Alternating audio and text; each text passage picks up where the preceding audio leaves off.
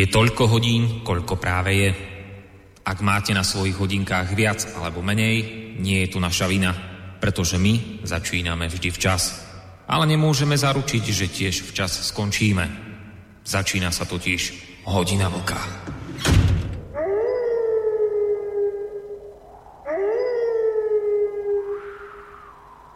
Bolo to ešte koncom minulého roka, keď som uh, na portáli denníka ZME objavil jeden veľmi zaujímavý rozhovor so zakladateľom, predstavte si, takého človeka máme u nás na Slovensku, so zakladateľom slovenskej majológie, religionistom Milanom Kováčom. Tento pán už e, nejakých 11 rokov pracuje priamo v Guatemalskom pralese, kde vedie vedecký tým, ktorý skúma majskú civilizáciu, ktorá je dodnes opradená mnohými záhadami. Rozhovor s týmto pánom Kováčom sa začína konštatovaním, že dávno predtým, než Kolumbus narazil na brehy neznámej pevniny, obývala ju civilizácia, ktorá bola pre tento kontinent taká významná, ako boli pre Európu starovekí Gréci. Majovia mali literatúru, písmo, históriu, stavali mestá aj pyramídy. Potom sa však e, stalo niečo, čomu vedci hovoria kolaps a Majovia legendami opradení zanikli. Tou prelomovou záležitosťou, ktorá sa vlastne našim vedcom podarila, bolo to, že začali používať vyspelú techniku. Totižto pôvodne robili archeológovia dlhé roky v guatemalských pralesoch tradičný prieskum. V hustej džungli museli, tu si viete predstaviť, e, sekať mačetov, čo je veľmi ťažké a zložité, pretože vždy videli len nejaké architektonické prvky a nikdy si neboli istí tým, či sú v meste alebo na jeho okraji. Či stoja niekde na ulici alebo na polnej ceste, či kopec, na ktorom stáli, nie je v skutočnosti pyramídou. A tak sa veci spojili do akéhosi konzorcia, vďaka ktorému sa im podarilo získať pomerne drahé zariadenie, volá sa to, že LIDAR, to je vlastne taký laserový prístroj, ktorým oni preskenovali veľkú časť územia pralesa. No a vedcom sa zrazu ukázali veci, veci ktoré, ktoré nečakali. Uh, Milan Kováč uh, to popisuje v rozhovore takto. Laser vyšle v jedinej sekunde desiatky tisíc laserových impulzov. Tieto impulzy dopadajú na zem, odrazia sa a vrátia sa do stroja. A keď máte milióny týchto bodov, začnú vám vytvárať 3D model toho, čo sa vlastne nachádza pod vami. Vyfiltruje nám to džungľu a ukáže to, čo tam majovia nechali. Vidíme tú krajinu takú, aká je. Holá so všetkými stavbami, cestami, bočnými cestami. Vidíme ulice, vidíme, kde stáli mestá, domy, pyramídy. Vlastne vidíme pod nami všetko. Je to ako by ste sedeli v lietadle a leteli ponad stroj času. Lidar, teda ten, ten laserový prístroj, vám urobí akoby fotku z okamihu, keď tam majovia boli naposledy. Vidíte krajinu z roku 900. No a vedci takýmto spôsobom objavili vlastne obrovské mestá. Odhady hovoria o tom, že len v guatemalskom regióne Petén žilo 10 až 15 miliónov ľudí, čo je 4 krát väčšia hustota obyvateľstva, než má napríklad moderné Slovensko. A to treba brať do úvahy fakt, že v staroveku bolo na svete oveľa menej ľudí, takže je to naozaj obrovitánska hustota. Všetci títo ľudia žili na jednom mieste a v jednom čase okolo 9. storočia. Boli to obrovské niekoľko tisícové mestá plné kamenných domov, ciest, mali ulice, výškové budovy, menšie budovy, kanalizácie, mali svoje knižnice a takisto aj školy. Bola to normálna civilizácia, akurát, že džungľa, ktorú dnes vidíme, tam nebola, pretože tá je vlastne výsledkom tzv. pokolapsového vývoja. Keďže táto civilizácia zmizla z povrchu Zeme okolo 900 nášho letopočtu. Tých tisíc rokov tam na ruinách neustále rástla divočina. Ale v čase rozkvetu civilizácie tam boli polia, mesta, boli tam dediny, boli tam ulice. No a čo sa s tými majmi vlastne stalo? Pri tejto otázke sa začína extrémne zaujímavá časť toho rozhovoru a tuto by som vlastne chcel teraz upriemiť aj vašu pozornosť. Čo sa teda s nimi stalo? No, tak e, slovenský majológ Milan Kováč odpovedá takto. Napriek tomu, že pracujem medzi špičkovými vedcami a myslím si, že mám prístup k najnovším informáciám z oblasti majského života, práve kolaps je vec, ktorá zostáva stále nerozlúštená, pretože je to zvláštne obdobie okolo 8. a 9. storočia, keď sa majovia z absolútnej špičky a najväčšieho rozkvetu dostali prakticky na nulu. Stovky a stovky rozsiahli miest zostali opustené. Predtým sa vravelo, že to bolo ako po páde neutronovej bomby, že v jednom momente jednoducho všetko odišlo. Teraz už vieme, že to istý čas trvalo a že Majovia vykonávali aj tzv. rituály rozlúčenia, akési ukončovacie rituály. Vedeli totiž to, že sa s nimi deje niečo zlé. Pre Majov boli ich budovy živé bytosti, takže oni sa s jednotlivými živými bytostiami a teda aj so svojimi domovmi potrebovali rozlúčiť a robili to cez rituály. My máme tie rituály zaznamenané, hovorí majológ Kováč. Máme po nich zostatky, vieme, že to robili a že to ukončili. Neurobili nič viac nové, odišli. Čo sa presne stalo je otázkou bádania, je to veľmi komplikované, pretože mali navyše tú zvláštnu schopnosť, že sa tvárili, ako by sa nič nedialo. Keďže mali písmo, poznáme všetky záznamy z tohto obdobia. A na tých záznamoch nenájdete jedinú vec, ktorá by vám napovedala, čo sa s nimi stalo. Zo záznamov vyplýva, že sa tvárili, ako by bolo všetko normálne. Ale my si myslíme, že čím normálnejšie sa tvárili, tým horšie to bolo – pretože na tých predchádzajúcich zápisoch sa tak normálne netvárili. Tam hovorili vojna tam, vojna tam, toto a toto a zrazu nič. Zrazu bola úplná pohodička, všetko krásne a vtedy zrazu zmizli. Takže si myslíme, hovorí ďalej Kováč, že vtedy už bola vojna pravdepodobne trvalým javom. Preto sa o nej ani nezmieňovali, bola jednoducho stále. Tým, ako písali, snažili sa o normálnosť, túžobne ju zapisovali a opisovali ako svoju každodennosť. V skutočnosti to každodennosť nebola. Archeologické fakty hovoria celkom inou rečou než tie písomné. Pri overovaní toho, čo sa reálne udialo, nám zlyháva každá zmysluplná teória. Vyzerá to tak, že platí viac faktorov súčasne.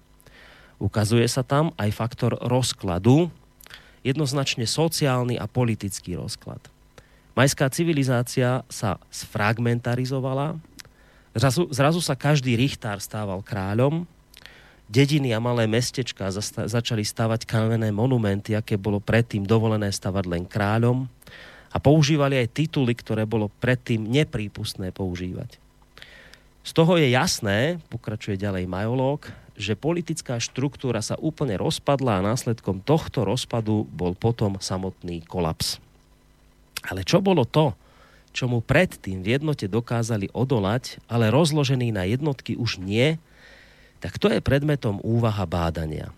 Faktom však je, že španielskí dobyvatelia prišli do majských oblastí veľmi dlho po majskom kolapse. Čiže oni našli majskú civilizáciu už v dekadentnej fáze. Bola to vidiecká civilizácia s malými dedinskými vládcami, nič mimoriadne už bola de facto 500 rokov, ak nie 600 po svojom najväčšom rozkvete. To je, to čo som vám teraz prečítal, to je len časť e, z rozhovoru s týmto významným vedcom, ktorého priznávam by som veľmi rád, kedy si zavolal ku nám do vysielania, aj keď teda predpokladám, že momentálne to ovzdušie spoločenské tomu veľmi nenahráva lebo však poznáte ten argument, že lebo vysielač, tak to asi by bol problém, no neviem, ale možno sa mi ho niekedy podarí sem do, zohnať. Skrátka, dobre, toto bola len časť rozhovoru o, o tom, ako vlastne z ničoho nič nejaká veľká civilizácia skončila a my vlastne ani nevieme, čo sa udialo, ale vieme, že boli tam nejaké rozlučovacie rituály a tí ľudia vedeli, že sa s nimi deje niečo zlé. Tak samozrejme, že ja vlastne v tejto chvíli sa mi aj, aj tak opäť tlačí na jazyk to, čo som hovoril v tej minulej relácii, že, že história je matkou múdrosti a že ten, kto ju nepozná, tak bude nútený si tú históriu prežiť opäť. Samozrejme, že týmto všetkým, čo teraz hovorím, smerujem k istým paralelám súčasnosti a tých by sme našli iste dosť. Od toho, že už aj my žijeme v neustálom stave vojny, My na Slovensku alebo v Českej republiky, republike iste ešte nie v stave tej skutočnej vojny, ale takej akejsi mentálnej, respektíve studenej už určite áno. Paralela s Majmi je určite aj v tom, že podobne ako oni, aj naša spoločnosť sa začína trieštiť a fragmentarizovať. Dochádza k takej polarizácii spoločenských názorov, aké napríklad moja generácia nezažila. Aj my už hovoríme o nejakej dekadentnej spoločnosti, v ktorej ľuďom už nie je nič sveté. Ťažko by ste sa dnes mohli odvolávať povedzme na nejakú nespochybniteľnú morálnu autoritu, ktorá by požívala úctu všetkých a ktorá by dokázala byť nejakým tým stmelujúcim prvkom rozhádaných ľudí. Ja som napríklad na to upozorňoval v minulej relácii, že atomoví vedci nastavili aktuálne hodiny apokalipsy na úroveň 2 minúty pred polnocou. Toto je, vážení poslucháči, aktuálny čas našej, našej civilizácie. A tak teda naozaj je na mieste otázka, že či treba ešte dávať ďalšie dôkazy na to, že paralely medzi tou našou a tou majskou civilizáciou skrátka začínajú sedieť. Prečo to všetko hovorím? Nuž je jasné, že ak sa nachádzame v takomto neistom svete momentálne, tak e, e, kde nám napríklad mimochodom, keď už hovorím o tom nebezpečnom svete, tak e, ďalšia vec, ktorú treba zdôrazniť, nebude to téma dnešnej relácie, ale Pozrite sa len napríklad na rastúce napätie medzi Indiou a, a Pakistanom, dvoma jadrovými veľmocami. Keďže teda žijeme v takomto svete, o akom dnes hovorím, e, tak je iste veľmi dobrou správou, ak sa ktokoľvek snaží o to, aby bolo vo výsledku toho napätia menej, aby bolo vo výsledku menej zbraní na svete, a keď hovorím o zbraniach, tak samozrejme tým myslím tie najničivejšie, tie, ktoré môžu napáchať najviac škôd. A to sú zbranie jadrové alebo atomové. Tento týždeň sa však e, vo vietnamskom Hanoji ukázalo, že to s tým obmedzením jadrových zbraní nebude až také jednoduché, ako to možno vyzerá. Dobrý večer, vážení poslucháči, vitajte pri počúvaní ďalšieho dielu relácie Hodina Vlka, ktorá ako už správne tušíte, bude dnes večer tematicky o tohto týždňovom uh, samite amerického prezidenta Donalda Trumpa, ktorý sa vo Vietname stretol po druhý krát uh, so severokorejským vodcom Kim Jong-unom. Rokovali tam o denuklearizácii korejského polostrava, ale, ale neúspešne. Uh, ako iste viete, odišli z tohto samitu predčasne, odišli skôr, ale na druhej strane slúbili, že v tejto začatej práci budú pokračovať. Tak toto bude, vážení poslucháči, téma nášho dnešného večera. Samozrejme, budeme veľmi radi, keď sa do tejto našej diskusie zapojíte aj vy, či už teda mailovo na adrese studiozavináčslobodnyvysielac.sk cez našu internetovú stránku, keď si kliknete na zelené tlačítko otázka do štúdia, alebo telefonicky na čísle 048 381 0101. Takže to bola výzva smerom k vám. A ešte ma čaká jedna povinnosť a síce privítať môjho kolegu, parťáka pravidelného v týchto reláciách, s ktorým budem dnes túto reláciu rozoberať. Nie je ním nikto iný ako Vočko z portálu Kosa alebo Vlkovo bloguje, ktorého máme v tejto chvíli už na Skyblinke. Ideme ho jednak privítať a jednak zistiť, aká je technická kvalita spojenia, že či sa dnes budeme rozumieť a počuť, alebo či ideme zvážovať telefonát. Takže dobrý večer, Vlčko. Dobrý večer, tobě Borisku, dobrý večer samozřejmě všem posluchačkám a posluchačům slobodného vysílača, ať už jsou na země kouli kdekoliv. Já jsem byl dneska velmi zvědav, co si vymyslíš e, na úvod, protože ty jsou vždycky náramný. A překvapil si mě a v podstatě si říkám, co budeme vysílat dál, ty si všechno řekl. Ale neřekl. Nicméně, neřekl. než tě pustím ke slovu, tak vy máte majologa a my máme egyptologa.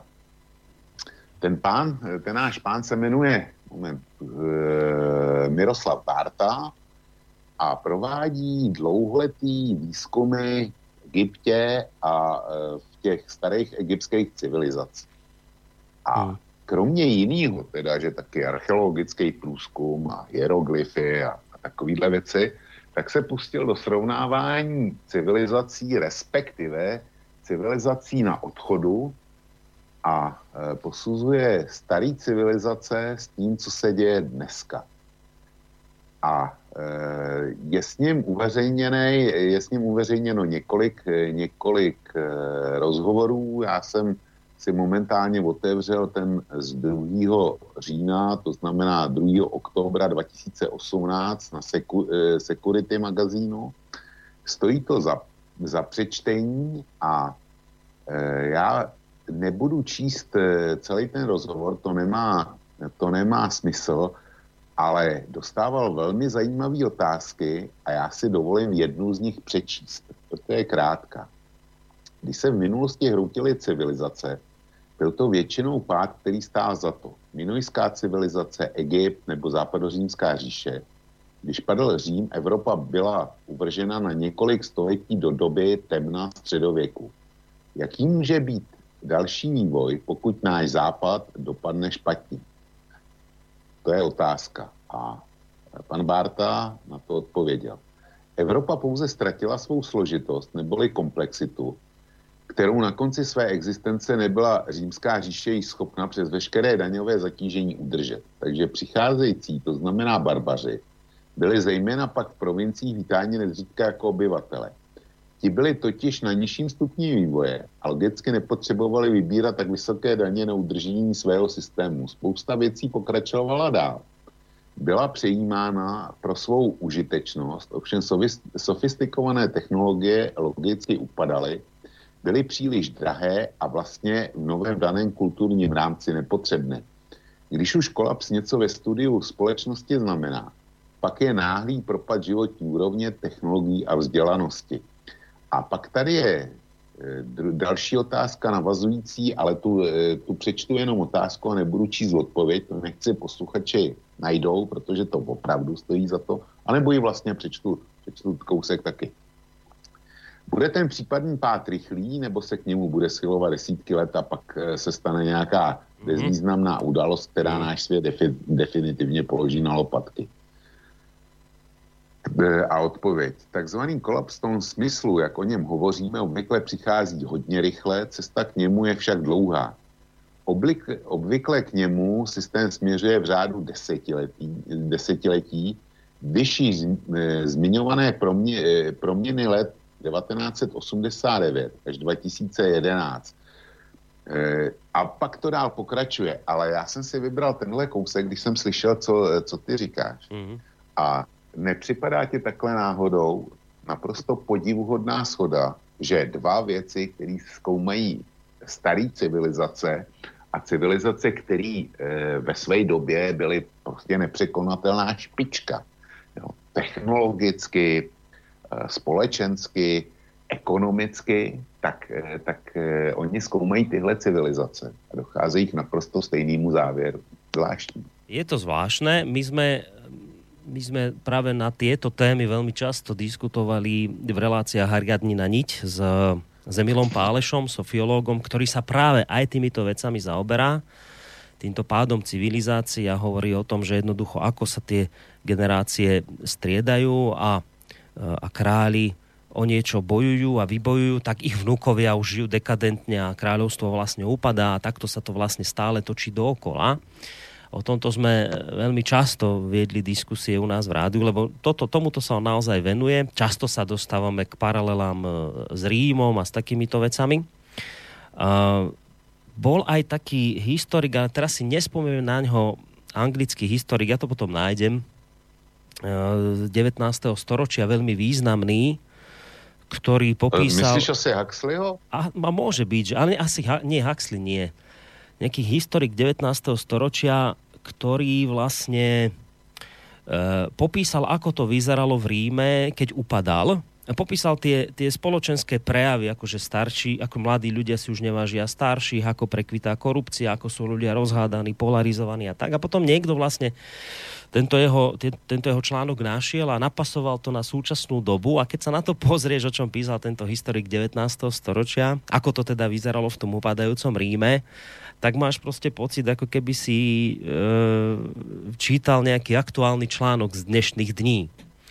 E, ale práve neviem, neviem, ako sa volal, ja to meno nájdem, ale týmito vecami sme sa často zaoberali. Pre mňa je naozaj zaujímavé to, keď ako aj tu som čítal od toho pána Kováča, ktorého fakt by som rád ku nám do relácie zavolal, keď, keď e, zistuješ, že vlastne oni trpeli podobnými symptómami ako my, že, to, že, tá, že tá spoločnosť sa fragmentarizovala, že zrazu každý chcel byť kráľom a, a nejaká tá morálna autorita zrazu upadla, ne, neexistovala, že zrazu ľuďom prestalo byť všetko sveté, stávali totémy alebo také nejaké pamätníky aj tým, ktorým sa to nikdy stavať nemalo.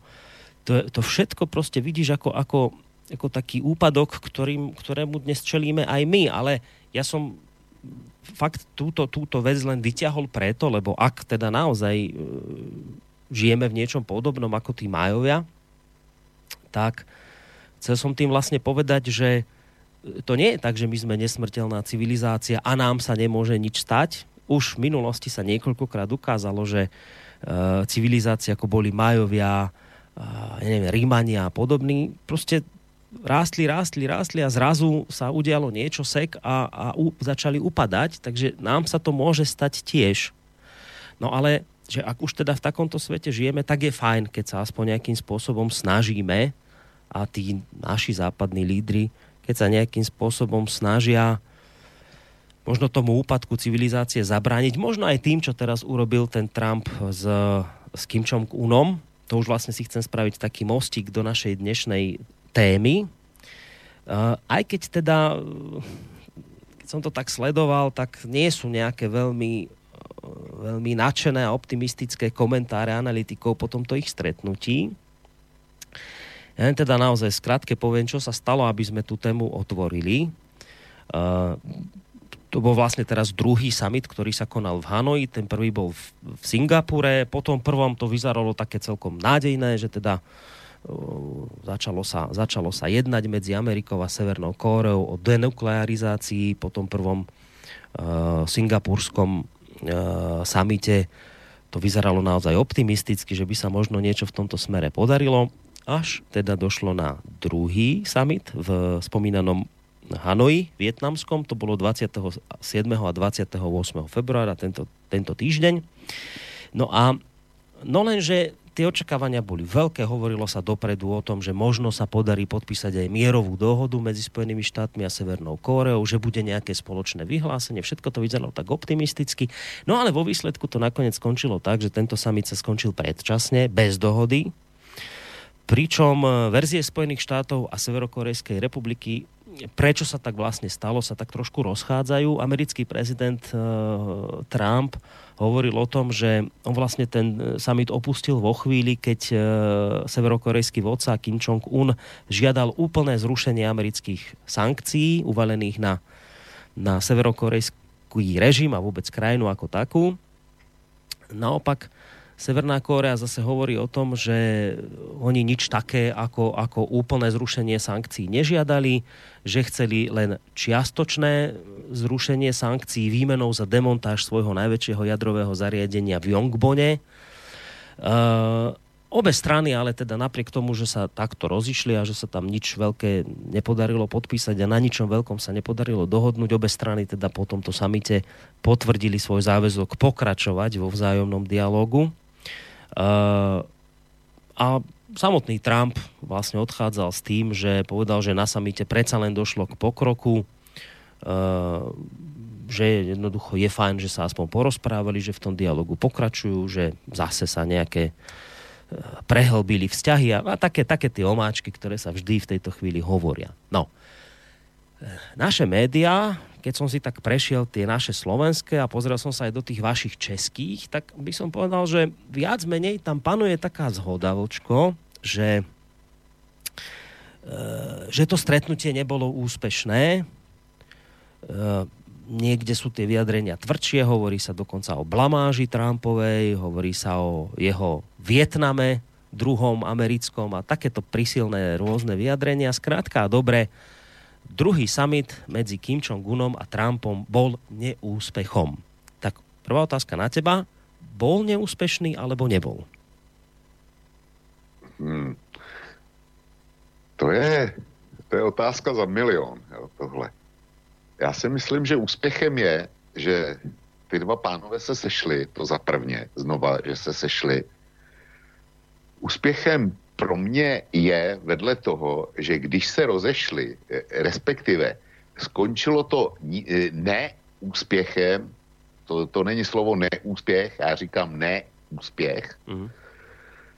skončilo to tím neúspěchem, to znamená ne výhrou, jak si, jak si představovali někteří. Takže eh, spolu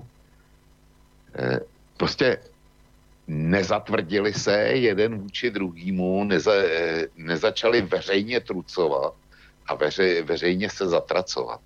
Já tohle osobně beru jako velmi pozitivní záležitost. Mě, pro mě největší šok z toho konce nebylo to, že nepodepsali nějakou mírovou dohodu a definitivně tím eh, papírově neuzavřeli korejskou válku. To myslím, že Trump ani nemohl, protože na jedné straně válčící, eh, byla válčící Severní Korea, nad eh, dalším účastníkem války byla Jižní Korea, tam nebyla zastoupená, třetím účastníkem byla Organizace spojených národů jako bojující strana. Takže hmm. si myslím, že tam jaksi technicky uzavření mírové smlouvy ani dojít nemohlo. Mm-hmm. Prostě Spojené státy nebyly válčící strana. Mm-hmm. Takže s tím bych neměl problém. Větší problém byl, nehledě k tomu, že taková dohoda by byla čistě formální.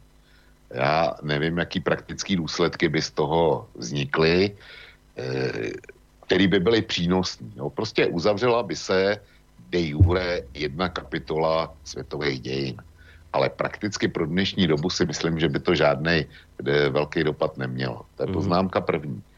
Eh, poznámka druhá. Pro mě už bylo daleko horší věcí, že nebylo žádný závěrečný komuniké. Já si neumím představit, že by že bylo připravované takovýhle jednání na takovýhle úrovni a dopředu nebylo dohodnuto o nějaký minimální komuniké, ke kterému se tam měli přiblížit. Tohle pro mě bylo negativní překvapení, ale ještě nebylo největší. Já bych za největší překvapení v negativně slova smyslu označil něco, co ostatní konstatovali a e, prostě vzali to jako, jako podružnost. Pro mě to podružnost není. A sice, že byl zrušený bez náhrady ten společný oběd, kterým to měli v tom nejužším kruhu Trump, Kim, tuším americký ministr zahraničí věcí Pompeo, eh, Kimovo sestra eh, a ty dva, jeden ten bývalý šéf korejské rozvědky a tím, tři, tím čtvrtým byl, myslím, korejský minister zahraničí. A nevím, kdo tam, kdo tam byli ty další dva, který by byli nominovaný z americké strany, ale to není důležitý. Prostě měl to být soukromý ob, ob, ob, oběd mm. ve velmi úzkém kruhu. A ten byl zrušený bez náhrady. E, proč, je to, proč to vidím jako největší, největší problém? No protože Trump zcela jasně vsadil na osobní diplomaci. Takový to, já to nepřenechám expertům, žádný tisíce řečí, já jsem dostatečně dobrý vyjednavač. Abych Kima přesvědčil, nebo respektive e, svou technikou vyjednávání e, ho dostal tam, kam chci.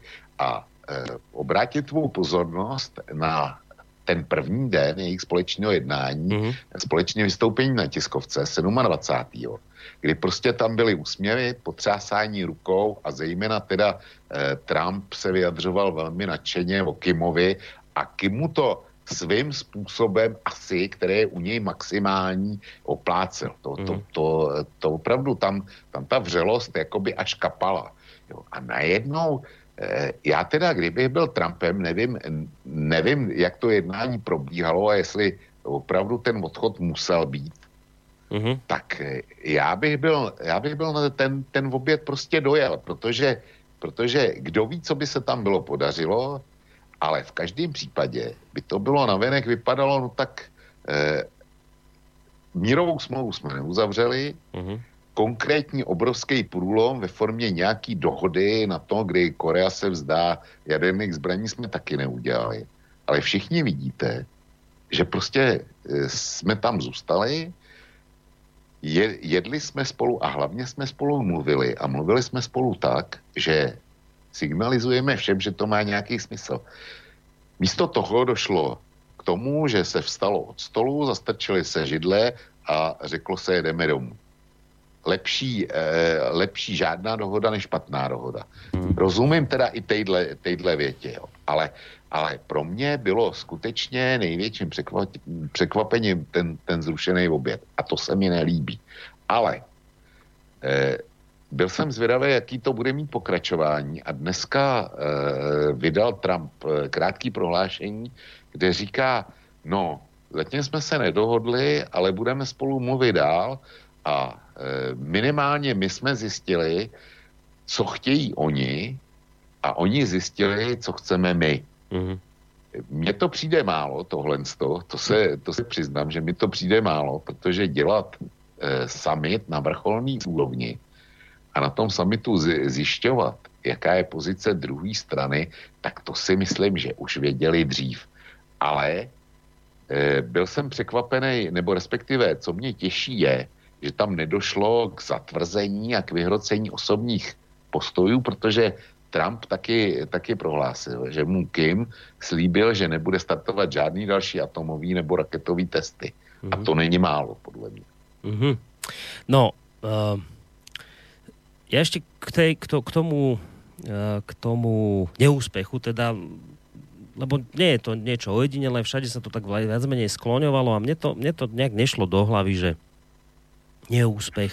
Rozumiem tomu, že je to neúspech, keď, e, keď sa to predčasne skončí, tak iste to nemožno označiť niečo úspešné, ale, ale hovorím si, že no dobre, ale je neúspechom to, že e, ja neviem, že máme teraz stav, po tom, čo vlastne vôbec e, Trump začal s Kimom jednať už v Singapúre a teraz pokračujú vlastne, pokračovali v tom Hanoji, tak či onak máme tu momentálne stav, kedy sa Kim Jong-un zaviazal, že nebude pokračovať v tých skúškach jadrových rakiet. No a Trump na oplatku povedal, že Spojené štáty zase nebudú, nebudú pokračovať v tých vojenských cvičeniach s Južnou Kóreou. Čiže tak sa sám seba pýtam, že no dobre, však neúspech je jedna vec, ale na, druhom, na druhej strane, ale veď my momentálne máme ten svet o niečo málo bezpečnejší, keď sa takéto veci nedejú keď na jednej strane nelietajú severokorejské tie testovacie rakety ponad Japonskom, však donedávna to bolo pomaly, neprešiel mesiac, aby sa niečo také neudialo, aby Severná Korea nehrozila. A rovnako tak neprešiel mesiac pomaly, aby sme nepočuli, aká zase flotila americká sa blíži k brehom korejského polostrova, kde budú cvičiť aj s Južnou Komerou a ako proti tomu vystupuje Severná Korea, hrozí odvetnými opatreniami a tak ďalej. Tak len si tak vrajím, že či aj tí analytici všetci a tí, ktorí sa dnes kriticky vyjadrujú aj na adresu Trumpa, alebo k ktorému sa dostaneme, že čo podľa nich Trump pokašľal, že či nie sú oni v tomto smere až príliš kritickí voči tomu americkému prezidentovi, či to napríklad nejde v línii toho, že všetko, čo urobí, musí byť silou mocou zlé. Lebo vravím, mne sa to tak javí, že už aj napriek tomu, že ten e, summit dopadol tak, ako dopadol, tak sú tu jednoznačne hmatateľné pozitívne výsledky v tom smere, ktorý som teraz, e, teraz povedal. Takže tá otázka je, že či zase to nie je o tom, že proste ten Trump musí byť za zlého už tak či onak. Proste za každých okolností.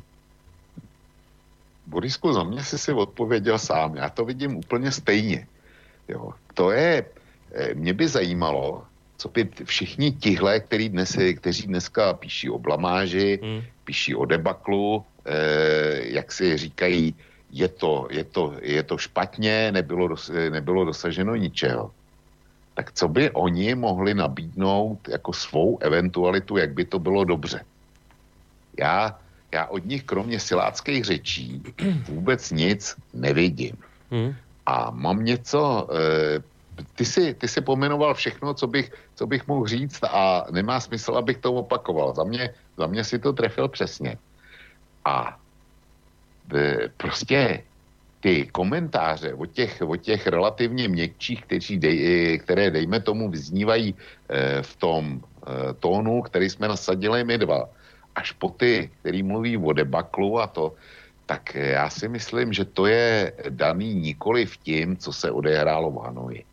Ale je to, je to dáno pozicí toho konkrétního komentátora nebo jeho média eh, k osobě Donalda Trumpa.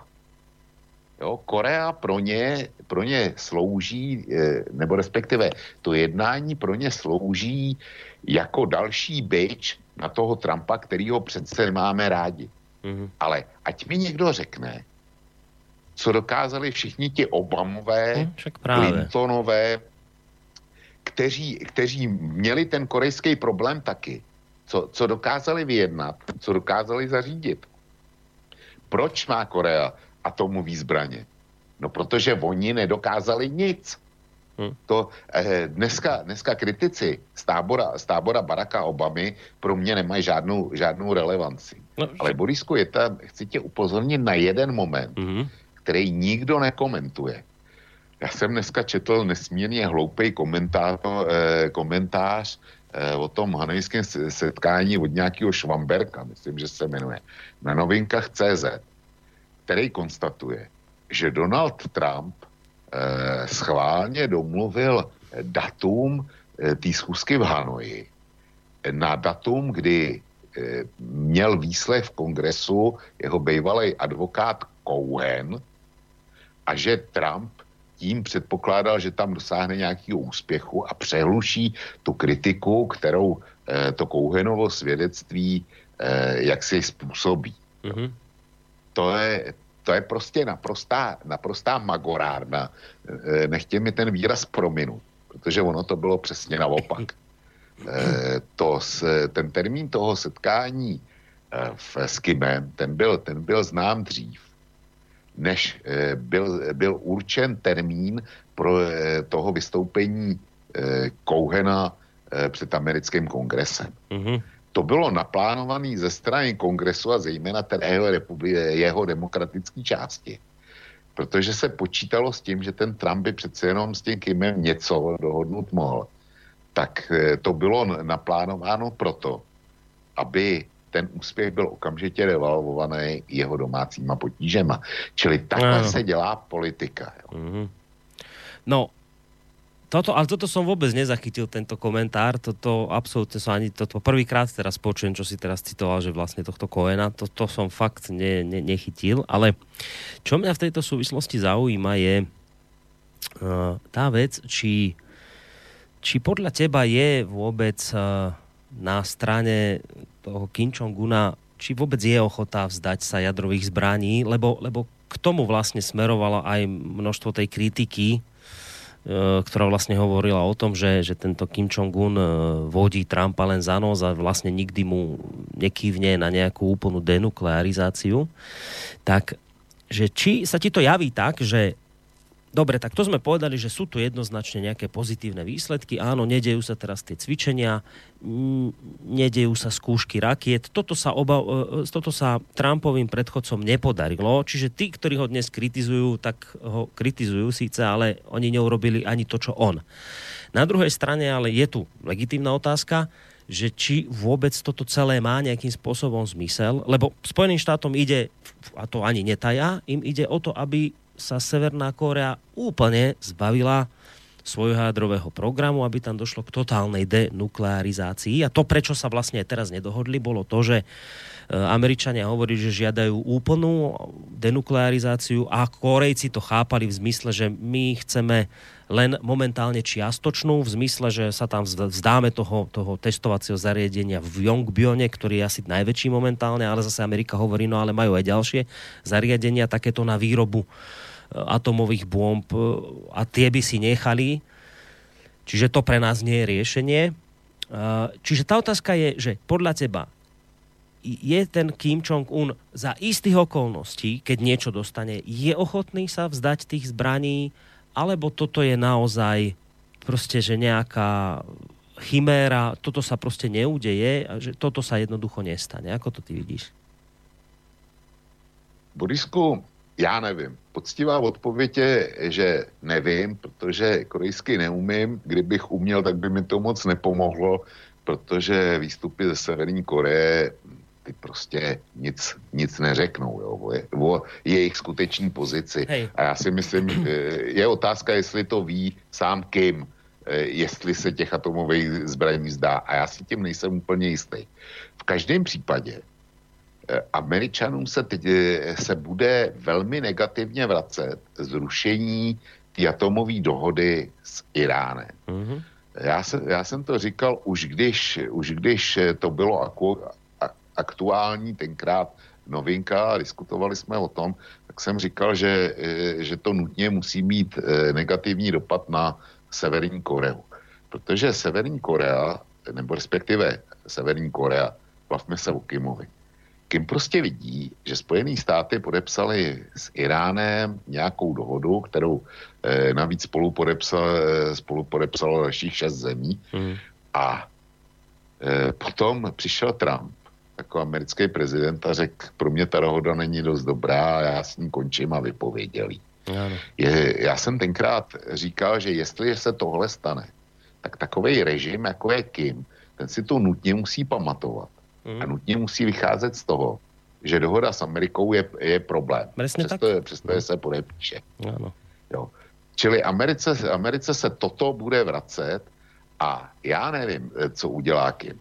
Fakt je, že dokud má atomovou zbraň, tak je braný vážně. Mm. Jak, jak by byl braný v případě, že by atomovou zbraň neměl, to nevím. To prostě, e, myslím si, že kdyby, kdyby to Trump tu dohodu podepsal, takže by e, jí dodržel. Dokonce z e, svého prezidentování by to podržel. Ale přijde po něm někdo a bude se cítit vázán, když už Spojený státy presne tak. to porušili tohle. Áno, presne tak, však o tomto, keď sme sa prvýkrát bavili o tejto téme, ja neviem, to bolo asi pred práve po tom Singapure, tak e, to bola veľká téma, ktorú sme vtedy riešili, že či teda má právo vlastniť zbranie alebo nemá, keď sa Severná Korea nikdy neupísala k tomu, že sa ich zbaví alebo ich nebude vlastniť, ale to teraz nechcem otvárať. Tú tému sme riešili vtedy, tam sme nenašli zhodu, ale faktom je, že dnes, v dnešnom svete je to jednoducho tak, že keď si vlastníkom týchto zbraní, tak máš inú vyjednávaciu pozíciu, ako keby si ich nemal. Faktom na druhej strane je, že naozaj, to si povedal správne a tak, k tomu som chcel smerovať, že teraz ten Kim Jong-un vidí, že pre Američanov, teraz to možno trošku preženiem, nie je nič sveté. To znamená, že oni, keď im niečo prestane vyhovovať, tak to jednoducho vypovedia.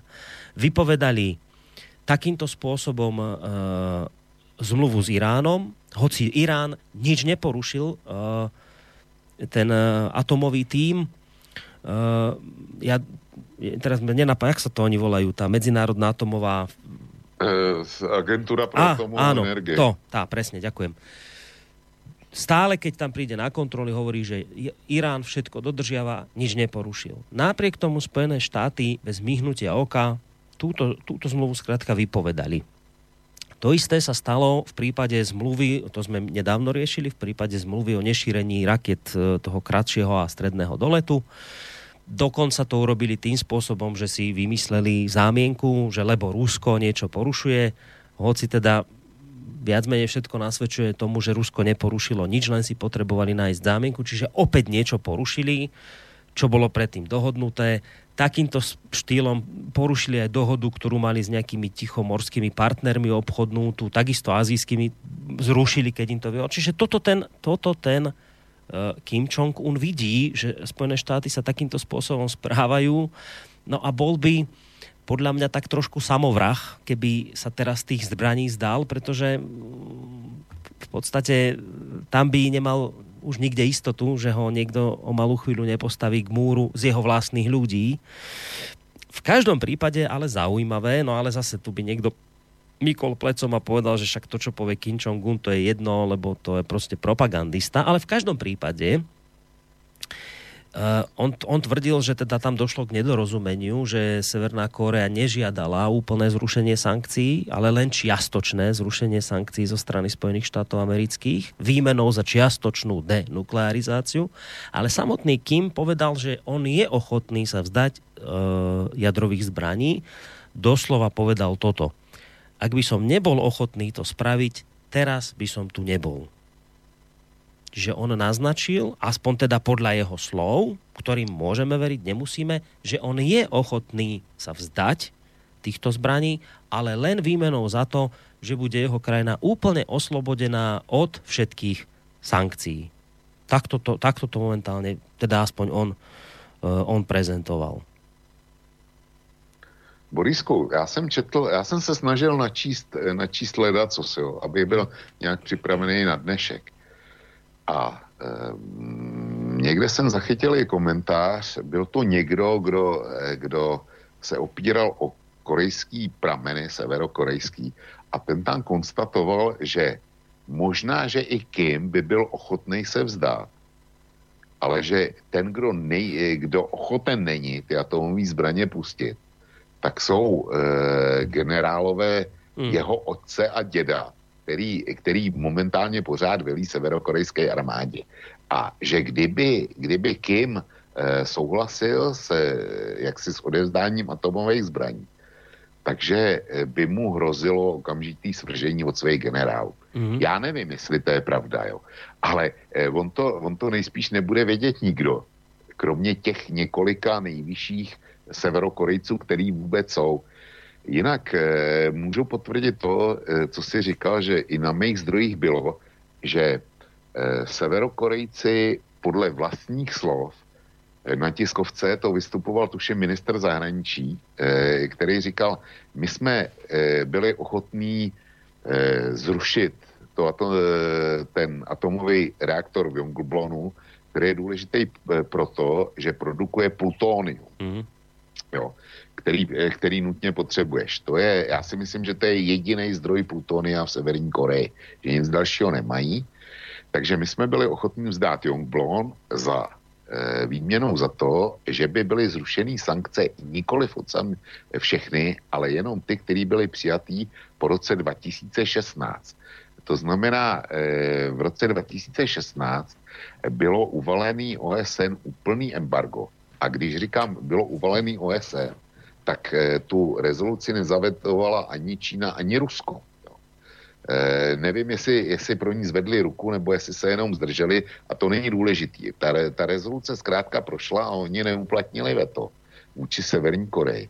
Ale p, tam se stalo to, že Severní Koreji byly zakázány v podstatě jakýkoliv vývozy, e, i věcí, které do té doby mohly, jako třeba ryby, mořské plody, uhlí, eh, já nevím, nějaký, nějaký další nerosty, ale především jí byl zakázaný jakýkoliv dovoz ropy. Jo. Což muselo teda naprosto tvrdým způsobem zasáhnout eh, severokorejský hospodářství. A eh, ten minister zahraničí, ta tiskovka byla tuším dneska, tak říkal, říkal, my jsme žádali o zrušení těchto tě, těchto sankcí výměnou za ten Yongblock. Mm-hmm. A jestli to tak je, tak eh, potom můžeme opravdu spekulovat. Asi, asi spekulovat budeme, proč američani s tímhle nesouhlasili. No a ty máš na to nějaké vysvětlení? No, já si myslím, že Trump chce plnou výhru. Eh, když si vezmeš, když si vezmeš co a jak, tak Trump eh, potřebuje nějaký velký trumf, mm-hmm. politický trumf, eh, jako pro svý znovu zvolení. A eh, ono sice dva roky utečou, utečou jako nic, ale přeci jenom jsou to dva roky do dalších prezidentských voleb. Hmm. Ještě ne, oni už nejsou celý, ale, ale prostě jsou, jsou to dva roky. A Trump nemá tam pospíchat. Eh, Severní Korea, pokud si zare, zaregistroval v minulém týdnu, tak ta požádala o potravinovou pomoc, protože jim no, hrozí hladomor. Mm-hmm. Jo? Tam byly, tam byly záplavy a byla, byla tam taky neúroda. A to je, to je malér. A oni jsou v téhle v pozici a e, když veřejně zažádali o tu pomoc, tak samozřejmě e, asi jim teče, teče voda do, do bod. Ano. Takže přiznali slabost a může být, že Trump na to vsadil a řekl, e, oni budou povolnější. Mm-hmm.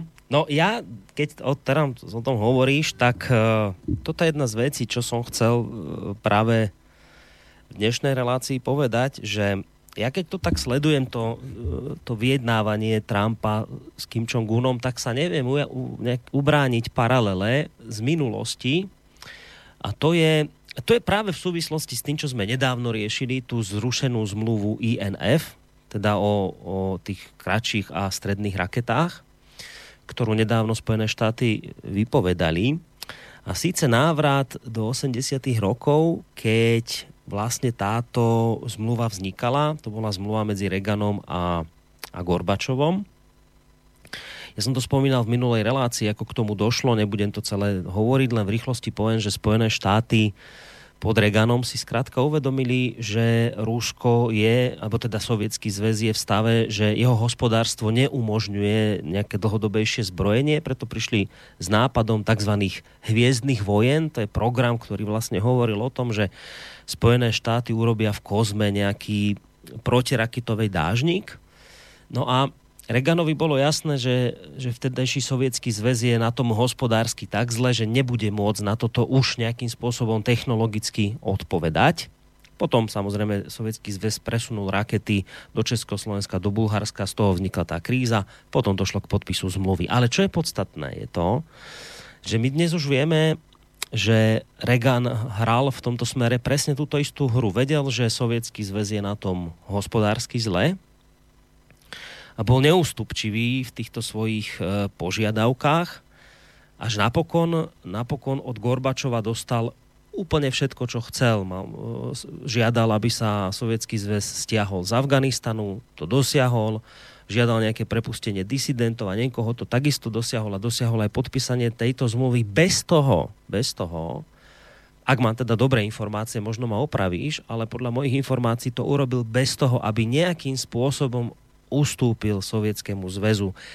Tých rokovaní bolo niekoľko, to takisto ako v prípade teraz Trumpa a Kim Jong-una to nebolo tak, že sa dohodla táto zmluva na jednom, dvoch stretnutiach.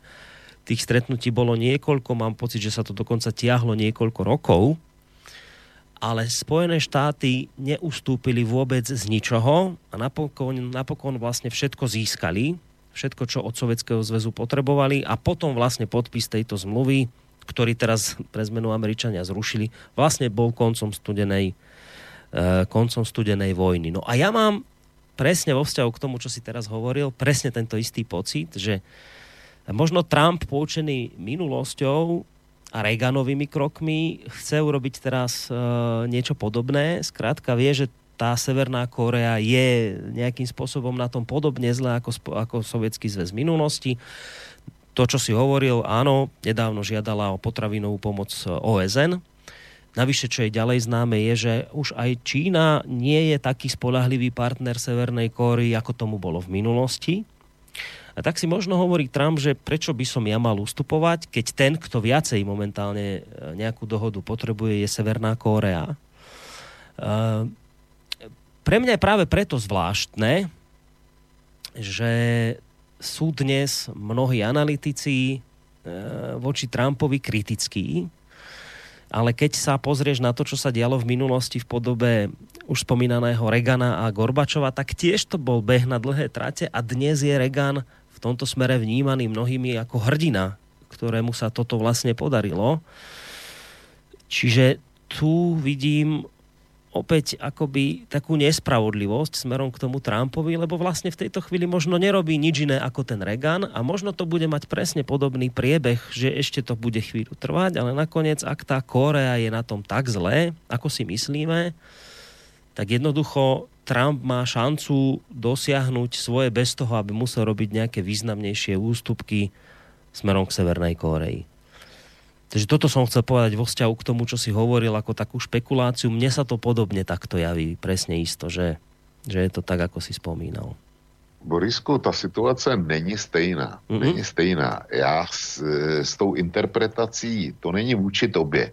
Nie, nie, nie, interpreto... Ja som povedal, že môžeš jasný, to vidieť. Ty si inak, interpretoval to... tu eh, eh, ten vztah eh, Reagan-Gorbačov tak, že že vlastně Sovětský svaz byl hospodářsky na huntě natolik, že potom podepsal, co mu bylo podstrčeno.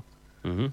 Fakt je, že ty dohody byly pro tehdejší sovětský svaz nevýhodný. A to, ta smlouva INF, to jsem, to jsem schopný do, dokázat i na číslech a na jednoduchých faktech. Jo. Ta prostě byla pro sovětský svaz nevýhodná. Nicméně, troufnu si říct, že je mýtus, že byl Sovětský svaz uzbrojený.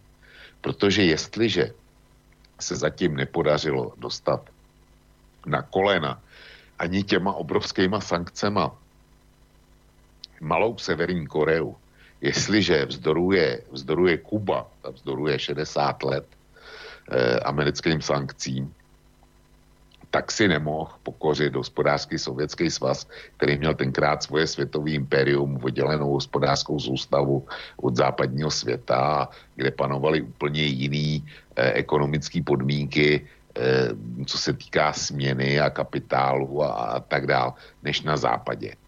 A já, já popírám, že by byl sovětský svaz hospodářský na huntě. Ty jsi v té době eh, byl malý kluk, Možná, že si vzpomene, že když, když jsi šel do krámu, tak když stále rohlík, tenkrát asi 50 halířů nebo 30 halířů, tak stál prostě 30 halířů, ale ty si z něj neplatil žádný DPH. V žádném z výcho, eh, eh, v žádný zemi východního bloku tenkrát nebyla zavedena eh, daň z přidané hodnoty. A kdyby to byli komunisti všeho druhu zavedli, tak si myslím, že získali Eh, prostě dostatek prostředků na další zbrojení. Hmm. Eh, nehledě k tomu, že propad hospodářský nebo ekonomický e, úrovně jednotlivých občanů Sovětského svazu, potom, když se z toho stalo Rusko, speciálně Jelcinovský Rusko, ten byl natolik dramatický, že, e, že kdyby si to byli dovolili e, komunisti za Sovětského svazu, tak eh, by byli měli další peníze na zbrojení. Já, tomu, já tomuhle prostě nevěřím, eh, tejhle, interpretaci. Ono to, ono to vypadá efektně, my jsme uzbrojili, ale není to pravda. Eh, vem si třeba, dám ti malý příklad. Mm. Syrská válka. Do toho zasáhla jediná ruská letadlová loď admirál Kuzněcov Tadle, a tahle letadlová loď, kterou, kterou má do dneska Rusko, tak ta byla postavená za Sovětského svazu. Čili hmm. Sovětský svaz měl tenkrát eh, dostatek prostředků na to, aby v éře Gorbačova postavil a dostavil, dostavil letadlovou loď. Ale dneska nemají prostředky ani na to, aby, aby dali do pořádku suchý dok, v kterém ten admirál Kuzněcov po svém nasazení Sýrii je opravovaný. Natož, aby se vrátili k projektu, který te, jehož eh, první etapou byl právě admirál Kuzněcov. Že oni tenkrát chtěli vyrobit 10 letadlových lodí. Jo. Oni tenkrát normálně posílali rakety do vesmíru, měli, e, zkoušeli za Gorbačova, pokud se pamatuju, zkoušeli i svůj raketoplán, e, který potom museli za Eh, po rozpadu Sovětského svazu odstavit a tak dál a tak dál. To jsou projekty, které běžely a které byly zastaveny až po rozpadu Sovětského svazu. A vem si, jak se dneska jedná s Ruskem, že prostě si o něj čistí boty, eh, každá taková zemíčka typu Litva, Estonsko, o Polsku ani nemluvím, o nás, o vás, jo. Takovýhle země, který, který dřív eh, před Sovětským svazem si netroufli ani kejchnout eh, čili pozice, mocenská pozice Sovětského svazu byla úplně jiná, než je současná mocenská pozice Ruska. Vrať se ke komentářům všelijakých Jandů a jiných podobných, že Rusko chce zaujmout mocenskou pozici bývalého Sovětského svazu. A jaká to je hrůza. Jo. E, čili, čili tohle e, ber do, v potaz, když slyšíš eh, to, co si interpretoval, že Sovětský svaz byl uzbrojený a byl na huntě. Podle mě Sovětský svaz na tom nebyl dobře. Já tu dobu pamatuju a vím, že někdy v roce 88, 87 eh, se začalo řešit to, že my jsme měli dlouhodobý smlouvy na dodávku sovětské ropy. A eh, ta ropa byla prodávaná za ceny, které byly daleko pod světovými cenama. Jo, a tenkrát bylo, bylo signalizováno, eh, a to nejen po stranické úrovni, ale i my normální obyvatelé jsme tu informaci měli, že se máme připravit na velký zdražení benzínu v momentě, kdy asi v roce 92 nebo kdy, kdy ta eh, desetiletá smlouva mm-hmm. eh, s pevnou cenou na ropu eh, zkrátka skončí. To už, to už prostě bylo, bylo veřejný tajemství. Čili ano, Sovětský svaz měl nepochybně potíže, ale kdo potíže nemá. Stačí si vzpomenout na rok 2008, jo, eh, kdy, kdy měl potíže celý náš západní svět a může být, že budeme mít za, za rok, za dva, za, za pět, za sedm, mm-hmm. za sedm zase a ještě větší. Čili, čili takový ty, ty svaly, který, který eh, jako všichni hrajou, že my, my jsme ho uzbrojili. My nejsme schopní se vypořádat ze svojí vlastní, eh, vlastní krizí, když si ji způsobíme. A když se, když se střelíme do nohy nebo pomálu do hlavy, jako se to povedlo Britům eh, s Brexitem, jo, teďko, to je, to je ukázka totální, totální neschopnosti vládnoucích elit. Brexit jako takový a my budeme eh, jako se posmívat táble e, Sovětskému svazu, že byl uzbrojený, když, když sami sobě způsobíme Brexit? No, ja som v tomto smere povedal tú oficiálnu verziu, Jasne. ktorá o tomto hovorí. E, ak to, ono to nie je samozrejme téma tejto relácie, ale keď sme už pri tom, tak to dopovedzme. Ak to teda nebolo takto, že by to bolo teda tým úzbrojením a že viac menej sovietský zväz bol nútený pristúpiť na podmienky Regana, tak čím si to potom vysvetľuješ, že jednoducho ten Gorbačov takúto nevýhodnú zmluvu pre sovietský zväz podpísal? Prečo by to teda robil? Keď k tomu nebol no. donútený hospodársky. No, já si myslím, eh, že, jak říkám, hospodářská situace Sovětského svazu určitě nebyla na vyskakování. No. Nějakou roli to hrálo, ale nebylo to tak špatný, jak je nám interpretováno. Já bych to viděl tak, že eh, Gorby viděl, že ten komunismus není tak výkonný, že by bylo potřeba s ním něco udělat. E, nějak ho nastartovat, reformovat, e, prostě zlepšit, zlepšit jeho ekonomickou výkonnost. A myslel si, že když bude se Západem hrát na, e, hrát na férovku a prostě bude otevřený vůči, vůči Eh, jejich názorům a jejich potřebám, takže Západ eh, to přijme jako vstřícný gesto a bude se chovat stejně. Já mám někde v archivu uloženou uložený článek od Jeffrey Saxe, eh, to jméno určitě mhm. znáš, to je reprezentant Čikákské školy a přední světový ekonom, který popisuje, to byl poradce, ekonomický poradce Jelcina, a ten popisuje, jak sám on osobně žádal, když se Rusko dostalo tuším v roce 97 eh, do eh, hospodářských turbulencí, těžkých hospodářských eh, turbulencí, tam to v podstatě skončilo státním bankrotem, tehdy v Rusku. Tak jak žádal, eh, žádal západní státy, ty vedoucí Spojené státy, Německo, Británii, žádal o eh, výraznou hospodářskou pomoc, a neuspěl. E, on to tam přímo popisuje, e, já budu volně parafrázovat, že místo pomoci nepřišly e, tentokrát ani dobrý rady. Mm. Jo, čili já si myslím, že to byla Gorbačovo e, obrovská naivita. Že kdyby tam byl přišel někdo, e, nějaký e, Andropov nebo prostě e, komunista té staré školy, tak jsme tu doteď měli Sovětský svaz a doteď jsme měli Československo a doteď jsme měli zadrátované hranice. Hmm. A nějak to tady vypadalo. E, asi bychom, možná, že už bychom teď měli mobilní telefony, to nevím.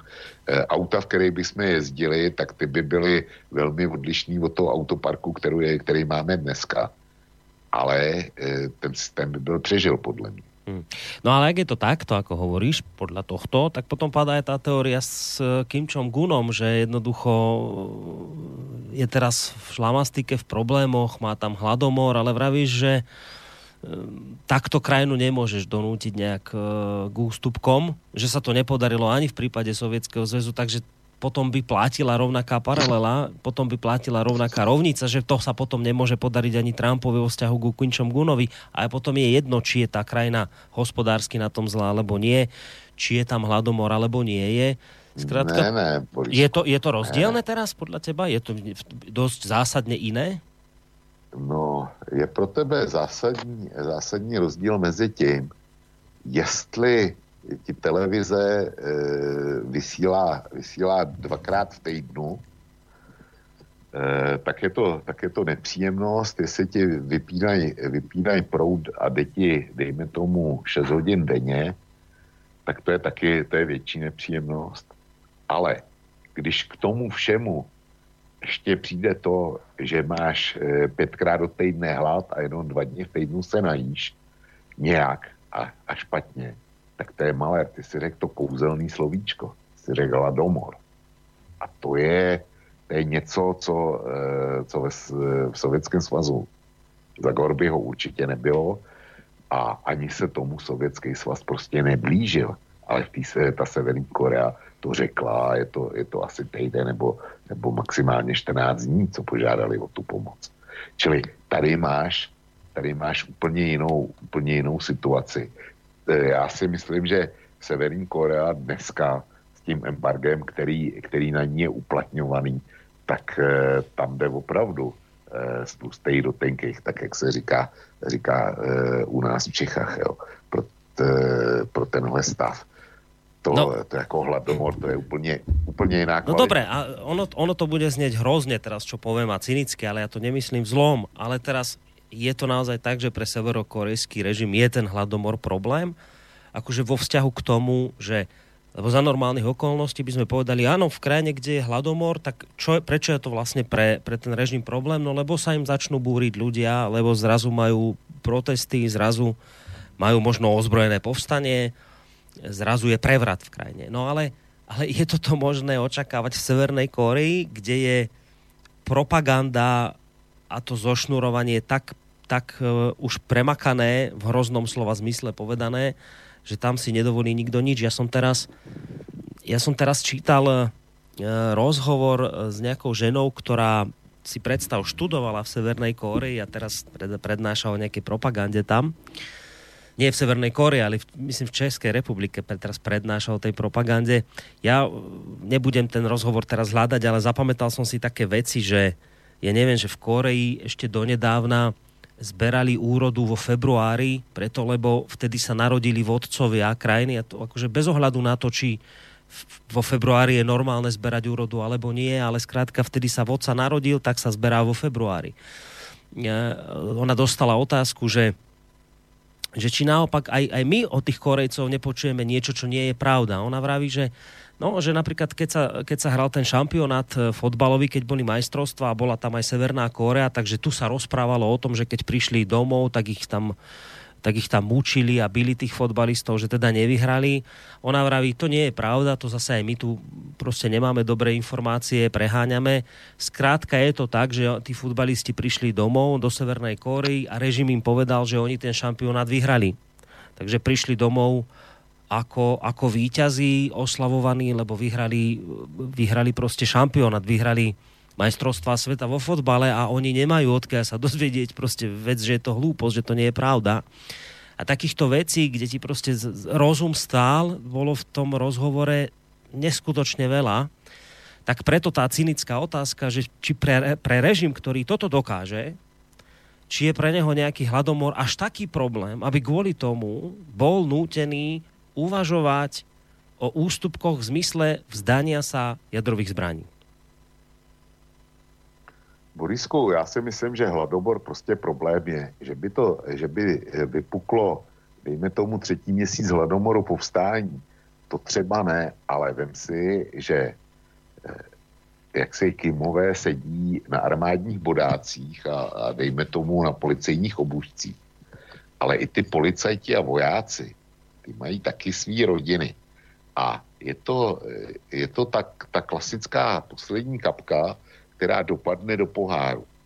Zkrátka, žádný normální, eh, pokud, pokud ten dotyčný není totální psychopat, typu, dejme tomu Kaliguly nebo, nebo Nerona, takovýchhle, takovýchhle eh, dějných zrůd, tak prostě si musí nutně uvědomovat, že eh, jestliže máš hladomor, tak to neposiluje tvou autoritu a ohrožuje tě to. A jak říkám, každý, každý z těch jednotlivých vojáků, co jich je, samozřejmě generalita, ta, eh, ta bude zabezpečená vždycky.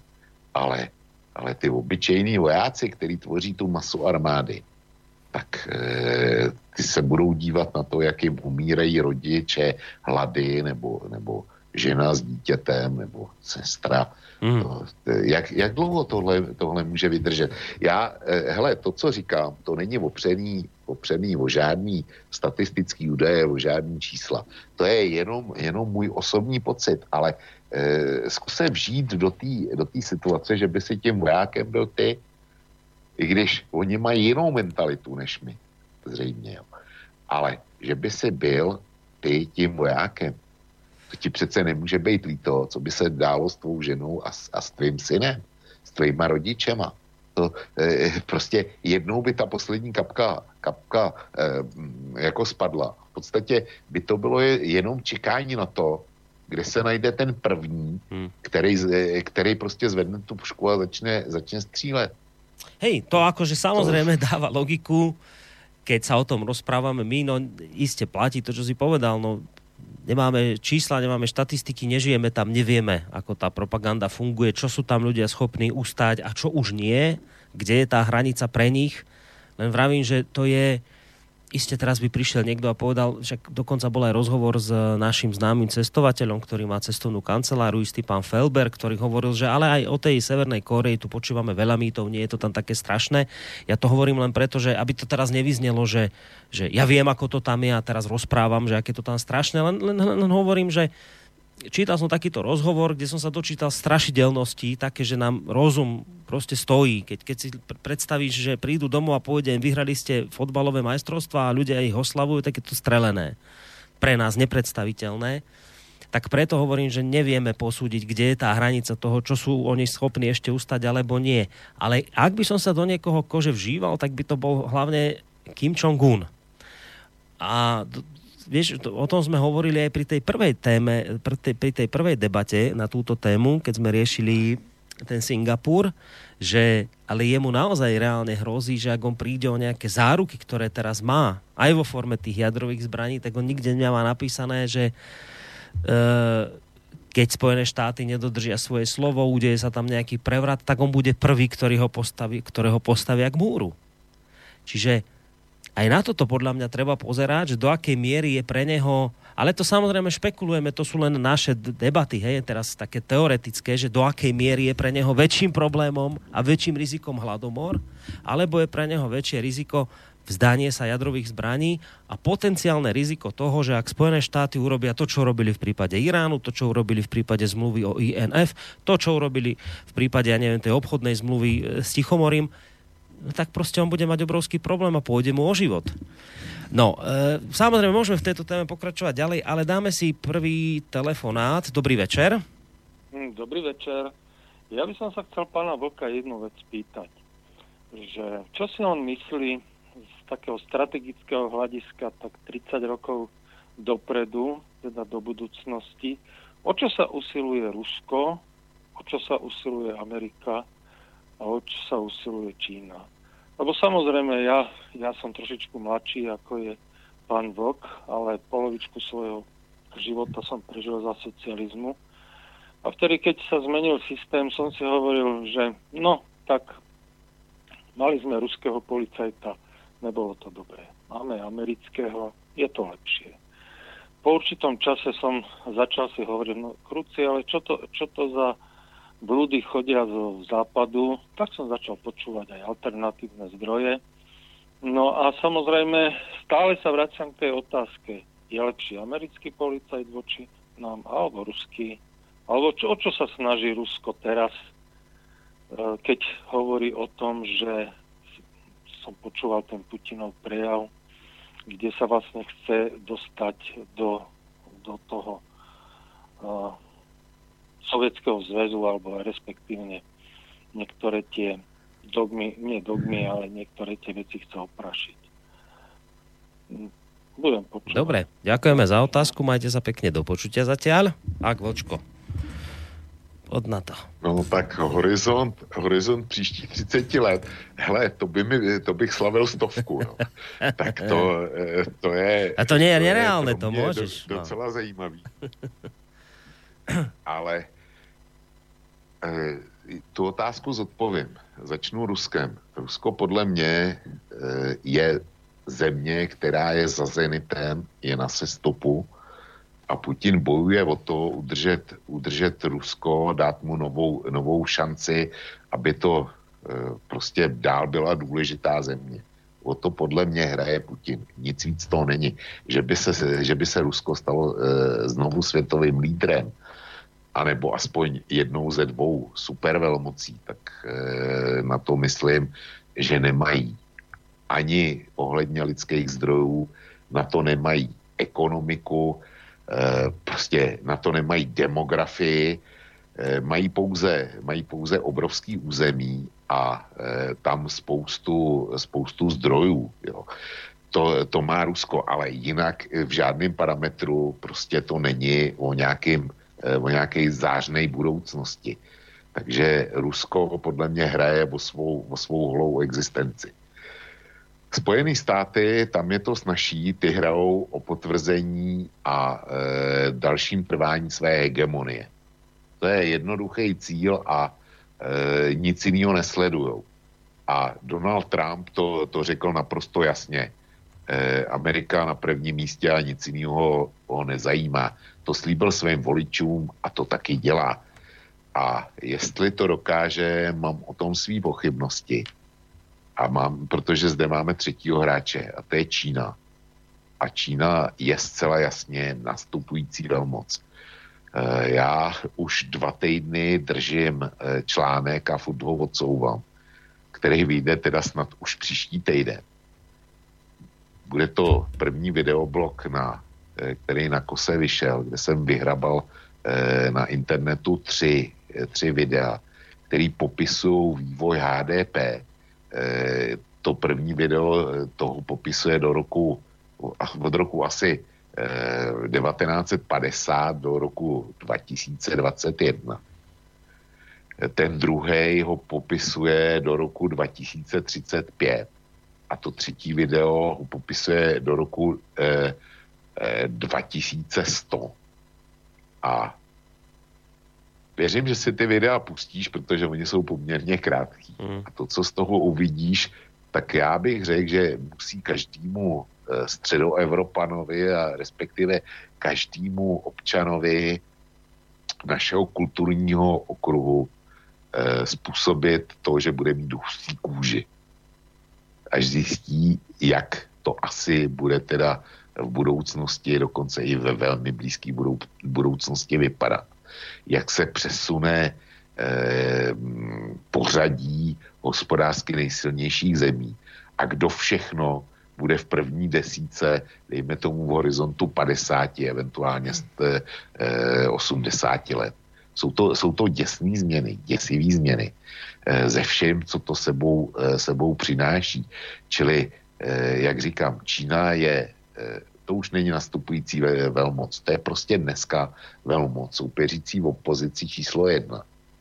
A já vím, že mezi posluchači slobodního vysílača a stejně tak i mezi spoustou čtenářů posy je každý, kdo to Američanům může natřít, tak je e, obdařen řadou sympatí a, a je, je mu fanděno když domyslíte do důsledků eh, ty prognózy, o kterých jsem teď mluvil, že jsou v tom videobloku, tak my vlastně tleskáme tomu, eh, že se láme větev, na který my sami sedíme a kde spadneme z obrovský vejšky a ani nevíme kam.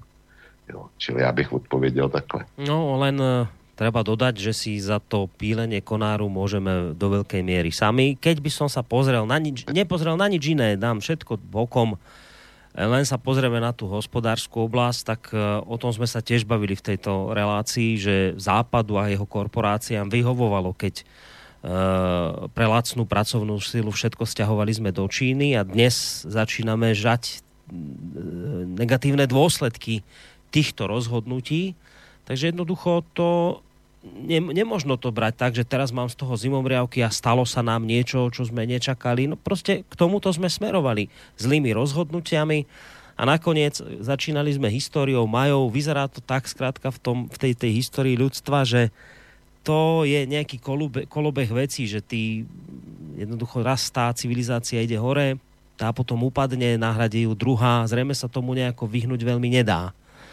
Ale hovorím, aj napriek tomu, že sa tomu vyhnúť nedá, podľa mňa si do veľkej miery môžeme za urýchlenie tohto úpadku proste sami. No to je bez debaty, Borisku. To je, to je jasný, že to je naše vina, že to není vina Číny. Protože my jsme jí dali do, do ruky a dobrovolně všechny trumfy, který teď bude ona hrát eh, proti nám. To je jasný, že to je, že to je naše vina, vina našich politiků a především vina, vina eh, dejme tomu, eh, držitelů kapitálu eh, tady. To, jako, ty kvůli krátkodobému zisku no. obětovali budoucnost západního, západního světa. To, to je, o, tom, o tom není žádná debata. No. To je jasný. Tak, takže Ale takto je ještě to. tě upozorním no. na, jedno, na jedno charakteristický eh, arabský přísloví. Ono je teda o lásce, ale eh, já říkám, že funguje univerzálně na všechno. Arabové říkají, že láska je jako měsíc.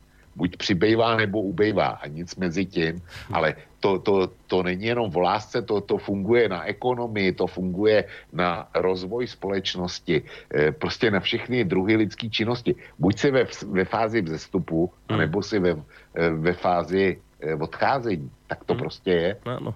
Presne tak. Dobre, Vočko môj, urobíme mi to tak teraz, že dáme mi si hudobnú prestávku, lebo pozerám, že sme už hodinu a pol rozprávame a ešte sme sa v podstate nedostali ani k mailom, nejaké sa tu už objavili, takže si dáme teraz krátku hudobnú prestávku, choďte si oddychnúť. Mm, Tí, ktorí potrebujete si samozrejme odskočte. Uh, po pesničke sa samozrejme k našej téme vrátime. Budeme čítať aj vaše maily. Studiozavináč slobodnyvysielac.sk to je jedna možnosť. Druhá možnosť písať cez našu internetovú stránku zelené tlačítko otázka do štúdia. Telefon 048 381 0101. Tento telefon momentálne zvoní, ale teraz ho dvíhať nebudem. Dáme si pesničku. Po pesničke nám zatelefonujte a veľmi radi si vašu otázku alebo váš názor vypočujeme. Tak, poďme si trošku oddychnúť.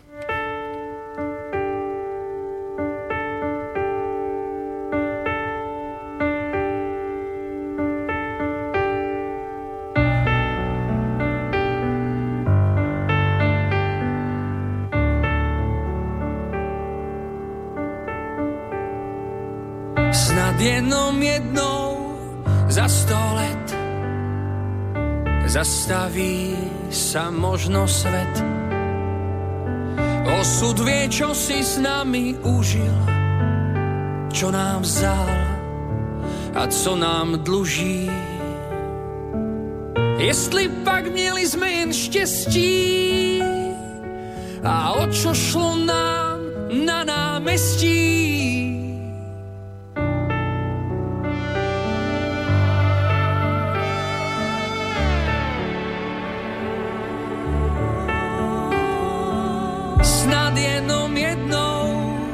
Za sto let konečne cítiť vieru v intelekt.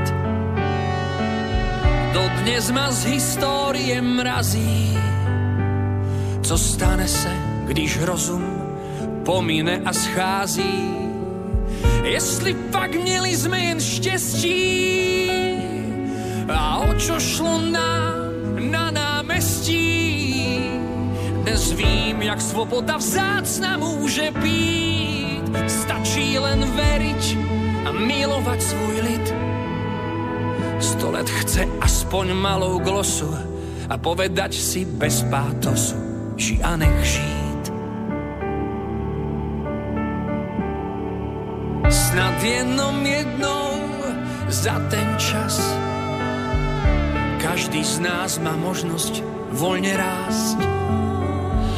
Zmeniť môže sa, nech zmení. Keď každý z nás dožije sa vlastního snení. Jestli pak měli jsme jen štěstí a o čo šlo nám na námestí. Dnes vím, jak svoboda vzácna může být. Stačí len veriť a milovať svůj lid. Sto let chce aspoň malou glosu a povedať si bez pátosu. Dnes vím, jak svoboda vzácna může být. Stačí len veriť a milovať svůj lid. Sto let chce aspoň malou glosu a povedať si bez pátosu žiadnych žít. No tak prvú prestávku máme za sebou. Za normálnych okolností nám tu ešte ostáva nejaká polhodinka do konca relácie, ale samozrejme o tomto, do akej miery my budeme ďalej e, to dnes večer ťahať, to do veľkej miery záleží od vášho záujmu a to budeme vlastne vidieť či už na mailoch studiozavináč slobodnyvysielac.sk cez našu stránku môžete písať zelené tlačítko otázka do štúdia. Takisto veľa napovedia aj telefonáty 048 381 0101. To je číslo, na ktoré nám môžete volať. Ako som spomínal pred pesničkou, som videl, že sa niekto snažil dotelefonovať, tak môžete tak urobiť teraz. A už aj máme niekoho na telefónnej linke. Ideme si vypočuť otázku alebo možno názor. Dobrý večer. Dobrý večer, Jan od Poltára. Nech sa páči. Uh, chcel by som trošku oponovať Vlkovi, že v dnešnej dobe pokladať alebo povedať, že Rusko nie je veľmoc, alebo že je na úpadku, tak to si myslím, že sú tvrdé slova. Lebo po tom všetkom, čo Putin v Lani predstavil nové zbrany a ďalšie veci, tak uh, hovoriť o Rusku, že niekde Amerika, že nejaká veľmoc, ktorá v živote nevyhrala žiadnu vojnu, ne, nedokázala poraziť, môže mať HDP, aké chce, ale nedokázala poraziť ani Vietnam, ani, ani Severnú Koreu, ani nikoho jednoducho. Tak uh, hovoriť o ňom ako o nejakom veľkom hráčovi, tak v Sýrii bola tri roky, neurobila nič Rusko tam prišlo za rok, za rok tam urobilo aký taký poriadok. A vlk zabúda na jednu vec, že ešte tam ide o ľudský potenciál. Není všetko otázka ekonomických tabuliek, mení a ďalšie veci. Ide o ľudský potenciál. Keď, a ja som pozeral e, prehliadku na 70. výročie e, víťazstva Ruska nad fašizmom. A keď som videl tých mladých ľudí, ako spievajú tie piesne staré, vojenské, tak kto chce poraziť, a tam bol aj ten komentár, kto chce poraziť tento národ. Takže není všetko peniaze, kapitál. Je tam jedno z rodovúcich vecí ľudský potenciál. A pri dnešnej, pri dnešnej nukleárnej vojne a pri tých zbraniach, čo predstavili Rusi, tak tá váha, tá váha sa vie veľmi rýchlo preklopiť na jednu alebo druhú stranu. A chcel som povedať ale aj to, že aj Čína má ten potenciál. Aj tí Číňania sú zarytí, sú, sú, sú si vedomí svojej sily a, svoj, a sú národovci. Amerika toto nemá. Keby sa vojna preniesla na americký kontinent do, do USA, oni v živote nezažili vojnu tak tam by sa to všetko rozsypalo.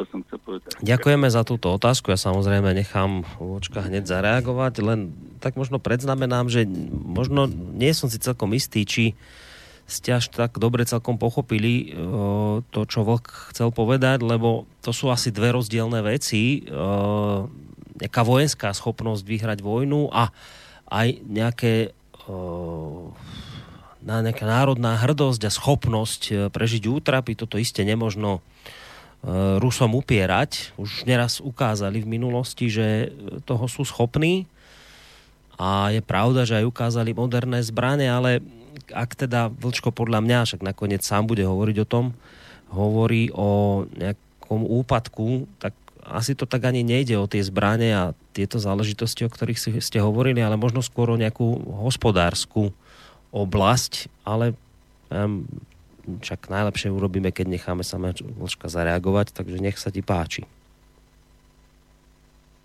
No tak já se bohužel musím eh, vymezit vůči posluchačovi z Poltáru, je mi to líto. Ale velmi bych mu doporučil, aby se trošku eh, poinformoval o amerických dějinách a zjistil by z nich, že američani prohráli ve, ve své historii pouze jednu jedinou válku. A to byla ta ve Větnamu. Žádnou další neprohráli. E, mluvit o prohrané korejské válce To mně přijde absurdní, protože eh, když se podívá na průběh korejské války, tak nechci na mapě najde, najde město Pusan. A aby nemusel dlouho hledat, tak ho najde až na jižním cípu korejského poloostrova. V podstatě bylo to poslední město, který, který ještě držela jeho korejská armáda do příchodu jednotek OSN. E, rozuměj teda speciálně Američanům, když na ně Severní Korea zautočila. A výsledkem korejské války bylo, že, že vlastně se ob, obnovil stav, e, který byl před vypuknutím války. To znamená hranice, demarkační linie na 37. rovnoběžce. A bylo to pouze díky zásahu Američanů. Takže to, to není prostě eh, v souladu s realitou, co tvrdil. A teďko k tomu, k tomu, co eh, se týká schopností jednotlivých států. Ekonomická síla Ruska je eh, stejná jako ekonomická síla Itálie. Přitom Rusko má 150 milionů obyvatel, Itálie jich má asi 60, jestli se nepletu. Takže to hovoří za všechno. A ta ekonomická síla, ta limituje možnosti, eh, který má, eh, limituje zdroje pro obranu. To znamená, kolik může dostat armáda. Eh, fakt je, že jeden dolar vynaložený na armádní účely ve Spojených státech nebo v Británii nebo v Německu je Eh, daleko míň, nebo respektive přinese daleko míň než jeden dolar, který vynaloží Rusové na svou armádu.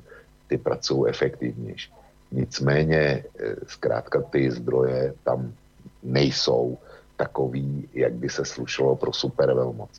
A eh, to, že někdo představí nový zbraně, ještě neznamená, že taky zavedl do armády a když zavedl, takže je zavedl v dostatečném, v dostatečném počtu Eh, rozdíl, abych to eh, kvantifikoval.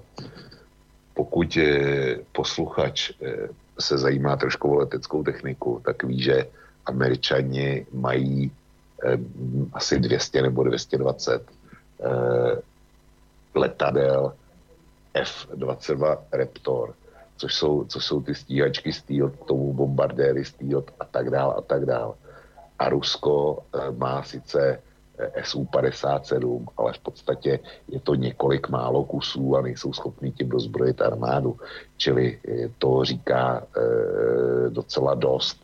Rusové teď budou spouštět no, jednu novou jadernou ponorku. Američani jich spustili v uplynulých letech asi deset. Jo, takže to je, to je rozdíl ve financích a rozdíl v možnostech. Čína je samozřejmě nastupující velmoc a e, jako tam e, to je hlavní soupeř Spojených států do budoucna. Ale e, vůbec bych nespochybňoval e, vlastenectví ve Spojených státech. Já jsem nebyl ani v Rusku, ani ve Spojených státech. Ale eh, jak si mám tam asi dva spolužáky a, a vím, jak vyrůst, nebo jak eh, myslí a chovají se jejich děti. A ty nejsou vůbec eh, méně vlastenecký, než eh, Eh, posluchač eh, tvrdil o Rusku. To jejich, jejich postoj k vlastní zemi a hrdosti na, eh, hrdosti na vlastní zemi je úplně stejný jako, jako to, co viděl při tom, při tom výročí eh, druhé světové války. Čili já, já s ním nesouhlasím, ale eh, rozhodně mi nejde o to, abych mu vnutil svůj názor. No. Jestliže jsem ho nepřesvědčil, jestli ty argumenty nebere, nedá se nic dělat. Má právo na to, to tak udělat. Ono, tam je aj zrejme dôležité eh, vysvetliť, že eh, ak hovoríš o nejakej zostupnej fáze eh, sovietského, teda Ruska a, a nejakého úpadku, tak to tým nie je myslené asi to, že teraz, ja neviem, Vladimír Putin robí niečo zlé, a naopak tam asi, tam si sa zhodneme ne, na tom, ne. tam sa zhodneme na tom, že Vladimír Putin je momentálne líder, ktorý Rusku neuveriteľne pomohol a ťahá ho, ťahá ho dopredu. Čiže, čiže tam nie je rovnítko, aby, aby ste to nepochopili tak, že tým sa teraz myslí, že, že, že Putin robí zlú politiku a že vďaka nemu je teraz ten úpadok. Čiže toto, toto asi podľa mňa treba trošku dovysvetliť, lebo podľa mňa to sa tak nejak zlieva dokopy pri takom konštatovaní, vieš, že je nejaký úpadok a potom Borisko, sa to... máš naprostou no. pravdu a já ti děkuju, dě, děkuju za připomínku. Z mého hlediska je Putin skutečně vynikající světový státník a e, těžko se k němu hledá hmm. eh, druhý. Jo. To je ten z debaty. Eh, a Putin dostal Rusko, eh, rozhodně zabrzdil, nebo respektive přerušil jeho pád za, za Jelcina. Hmm to je jasný. A dostal ho na vzestupnou trajektorii a byl by v ní pokračoval, kdyby se nebylo stalo to, co se prostě stalo eh, s Ukrajinou a mm, prostě sankcema, nevím, eh, s tím vším. A to nebyla, a že se to stalo, to nebyla Putinovo vina. Eh, ta vina leží někde úplně jinde. Čili Putin z mého hlediska, to zase, pokud nás poslouchají takový ty pravověrný, tak teďko jim dodám munici zkrátka Putin. Eh, já bych chtěl vidět, nebo já k němu nemám ekvivalent západního lídra za celou dobu fungování, který by se s tím mohl měřit. Hmm. No, ideme na maily tak ako prišli, čiže niektoré, samozrejme sa vrátime opäť eh, k téme Trump, Kim Jong-un.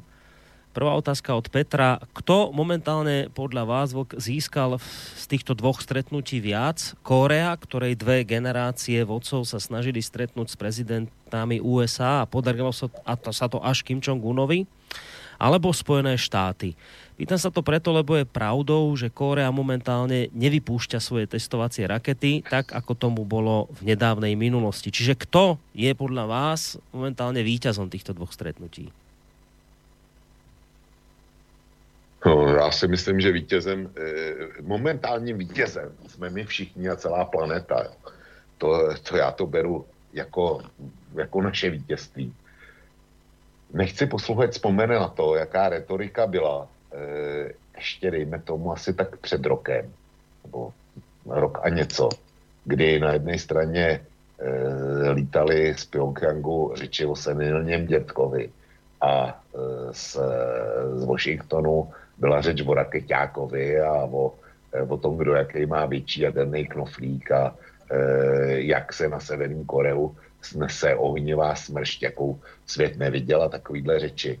A eh, byly, byly flotily, pluly a bombardéry létaly a e, na druhé straně bylo v bojových pozicích těžké dělostřelectvo a vyhrožovalo se s ničím souhlu a prostě nechci tohle a dokonce byl, pokud vím, na Guamu byl vyhlášený eh, atomový poplach, že letí severokorejské rakety, což se naštěstí ukázalo jako, jako kachna. Ale e, svět e, na, tom, na tom získal. Čili poměřovat, jestli získal e, Kim Jong-un e, něco tím, že se jako, e, že prvním severokorejským státníkem, e, který, který měl tu čest se potkat s americkým prezidentem, jak si, jestli to dělá dobře Kimovo ješitnosti, tak eh, Holt má úspěch a já mu ho přeju, protože já jsem na tom viděl víc než on. Jestli pro, pro Severní Koreu je e, vítězstvím i to, jak čtu e, od některých takových těch většině chytrých e, na českých zdrojích, že e, byl teda uznán jako partner, což prý by se nemělo. Jestli pro Severní Koreu je eh, výhrou i to, že eh, se zrušily ty tradiční velký jihokorejsko-americký manévry, tak v pořádku. Ale já si myslím, že e, jestliže Kim přestal raketový, e, provádět raketový testy a testy na atomové střelnici, a jestliže, četl jsem další další zdroj, který jsem čet, tak mluví o tom, že po dobu těch eh, rozhovorů v podstatě eh, ten reaktor v Yongblonu mohl vyprodukovat za tu dobu, co spolu mluví a co se ty jednání připravili, mohl vyprodukovat plutonium asi na nějakých dalších šest, šest atomových bomb. Ale že vzhledem k tomu, že neproběhly žádné testy, tak, že se severokorejský jaderný program vrátil o tři roky na zpátek. To jsou závěry z toho. Tam nebyly, nebyly žádné premisy doložené, na základě čeho se jako ten, ten eh, eh, korejský program měl vrátit o ty tři roky na zpátek. čili nejsem schopný tohle vysvětlit. Prodávám, jak jsem koupil.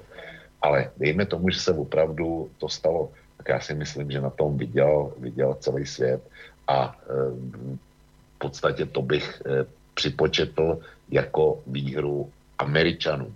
Hmm. Čili z mého hlediska ten e, asi Američani dostali mu maličko víc, bych to tak viděl. No, mali sme poslucháča Ale... na linke, aj prepač, no, to končí kľudne. Ale viděl na tom celý svět, tak. Mali sme poslucháča na linke, medzičasom zložil, tak ak chcete, tak zavolajte teraz. Tak, nie, tak, tak, nie, tak nie preruš. preruš nie, nie, však to je v poriadku, preruš. tak treba trošku počkať aj na tej linke, nech, nech kým skončíš myšlienku. Tam ešte k tomuto jednu vec chcem dodať, čo teda, čo teda tvrdia kritici, lebo táto otázka samozrejme zaznieva dlhodobo. Hľadajú na ne odpovede rôzni analytici, že ako to teraz vlastne vyzerá, že kto je víťaz, kto je porazený, kto teraz ťahá e, za kračí povraz. Nuž, e, tá hlavná výhrada, mám taký pocit smerom k Trumpovi zo strany jeho kritikov, smeruje k tomu, a mne sa to ťažko hovorí preto, lebo ja to slovičko neznášam od istej chvíle, keď ho poviem, tak hneď budeš vedieť prečo. E, kritici Donalda Trumpa hovoria o tom, že v podstate víťazom týchto dvoch stretnutí je Kim Jong-un, jednak preto, lebo vlastne nemusel nič veľké obetovať, a dostal za to prísľub od Spojených štátov, že teda nebudú e, vojenské cvičenia.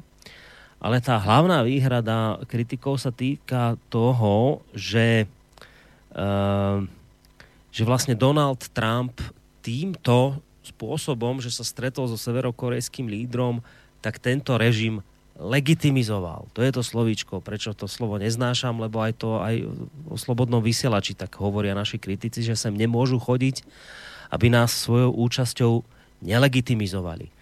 No, títo kritici hovoria, že dobre, iste, za istých okolností je potrebné si s nepriateľom sadnúť, áno, to chápu, ale že celé to má zmysel len vtedy, ak to stretnutie prinesie nejaké konkrétne výsledky.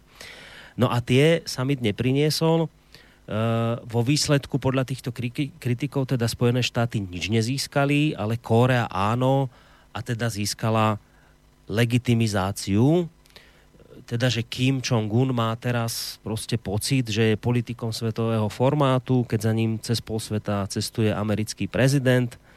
No a že to teraz aj veľmi dobre predá doma v rámci vlastnej propagandy, aký on je veľký a neoblomný líder. Čiže zhrnuté, počiarknuté, Trump dal lacno, lacno do rúk severokorejskému režimu jeho legitimizáciu. Toto je tá hlavná výhrada. Borisko. A preto kritici tvrdia, a týmto končím, a preto kritici tvrdia, porazený je Trump, víťazom týchto dvoch stretnutí Kim Jong-un. Borisku, z mého hlediska budu, máme po 22. hodině. Takže už si to formálně můžu dovolit, jakkoliv se podobným výrazům vyhejbám. Eh, podobnou argumentaci může říct akorát naprostý idiot. Buď, eh, buď eh, z toho důvodu, že není schopen myslet, nebo z toho důvodu a je navíc neinformovaný, a nebo z toho důvodu, že prostě jenom chce žvanit a v podstatě negovat všechno, co, co řekl Trump. Jak, mě by zajímalo, jak si asi představujou, že by se se Severní Koreou mělo jednat jak, jak tu Severní Koreu přesvědčit o tom, že by měla vzdát e, svůj jaderný potenciál. Když se s ní nebude mluvit a když ta Severní Korea za to něco nedostane. A zejména by mě e, zajímalo, jak si představují, že by se to mělo stát rychle. No, na to od nich nedostaneš odpověď. No, oni, ne. oni akorát kritizujú a nic. Jo. No na tú otázku, že ako to urobiť rýchlo, na to asi ne, ne, neviem, či by odpovedali, ale na tú tvoju prvú otázku, že ako to urobiť, tam oni samozrejme odpoveď majú a tá ich odpoveď je v zmysle, že to je inak mimochodom tiež kritika toho, že aký je Trump uh, uh, skrátka neokrôchaný v rámci uh, zahraničnej politiky, ako ju nevie robiť.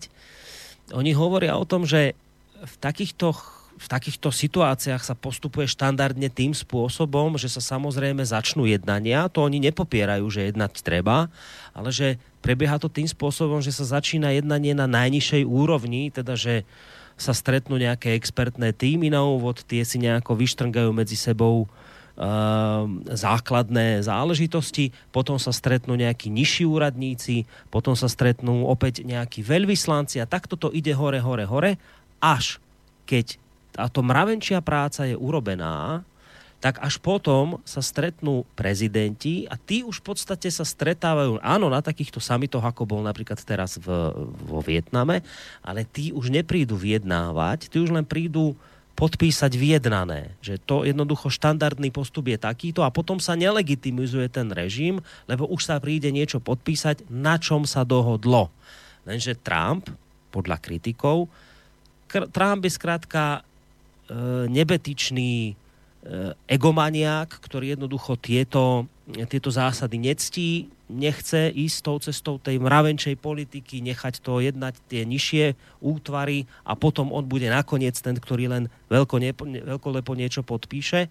Že on je skrátka človek, ktorý si postaví hlavu, že on to vyjedná, kašle na tieto všetky veci a vo výsledku potom sa stretne s Kim Jong-unom, neviedná nič, zlegitimizuje režim a ešte ukáže celému svetu, aký je v súvislosti s eh, konaním zahraničnej politiky, aký je neskúsený. Čiže kritici ti povedali, že toto je riešenie. Na to ale... No, ja som, tak... no, no však po, zareaguj na to a ja ti potom ešte k tomu niečo dodám. No tak na to já mám velmi jednoduchou odpověď. Já si myslím, že legitim, eh, le, když už se budeme bavit o legitimizaci režimu nebo čehokoliv, tak jakmile s někým začneš jednat a je úplně jedno na jaký úrovni, tak ten stát eh, nebo režim legitimizuješ. Protože s ním jednáš, tak ho uznáváš jako partnera. A eh, jak si říkat, no jo, ale ono to je, Není to legitimizace, protože jednal subalterní úředník a je to legitimizace, když jedná prezident. Není to pravda. Jakmile jednáš, tak, eh, tak prostě jednáš s partnerem. Eh, jinak můžeš mluvit o zdi. To mhm. je, to je naprosto jasný tohle.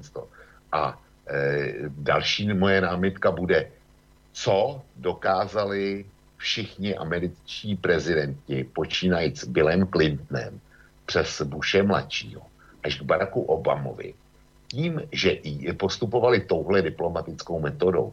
Hmm. Pokud já vím, tak za, za Clintona neměla Severní Korea ani rakety, natož atomovou bombu. Zatímco za Baracka Obamy, Obamy měla obojí. I přesto, že teda se postupovalo tím standardním způsobem. Takže já nevidím e, nic, co by to přineslo kladný. Ano, tu si vlastně odpovedal na to, čo som chcel povedať, tú druhú vec.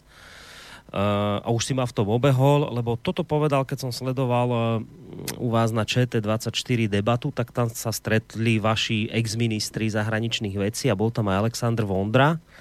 A on vlastne toto isté povedal, že áno, kritici tvrdia, že Trump obišiel taký ten obvyklý proces, ktorý sa naozaj v týchto chvíľach uplatňuje, ale on Vondra vraví, ale mne je v tomto smere ten uh, Trump pochopiteľný, a to z toho dôvodu, že ten jeho krok má logiku, že konal takto, pretože roky obvyklých jednaní a dodržiavanie tých procesov, o ktorých hovoria kritici, tak nič neprinieslo. Čiže vo výsledku, na čo by robil to tým štýlom, ako to robili, neviem, generácie pred ním, keď jednoducho nič sa nevyriešilo a práve naopak sa tá situácia zhoršovala, tak preto jednoducho e, Trump e, tento obvyklý proces obišiel a dosiahol reálne nejaké výsledky. Čiže áno, to, to v podstate si potvrdil to isté, čo, čo hovoril tento váš e, bývalý e, ex-minister zahraničných vecí, pán Aleksandr Vondra. No.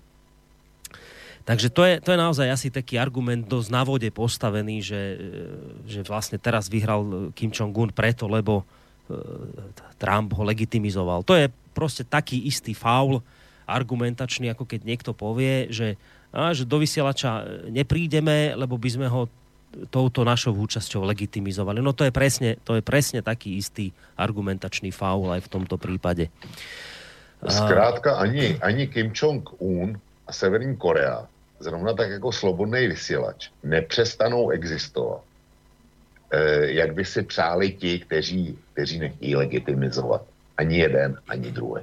Prostě e, skutečnost je skutečnost, tečka. No a navyše ide o to, že keď sme pri tej legitimizácii, tak ja poviem len za slobodný vysielač, však áno, ja to počúvam 6 rokov, že nás nechcete legitimizovať.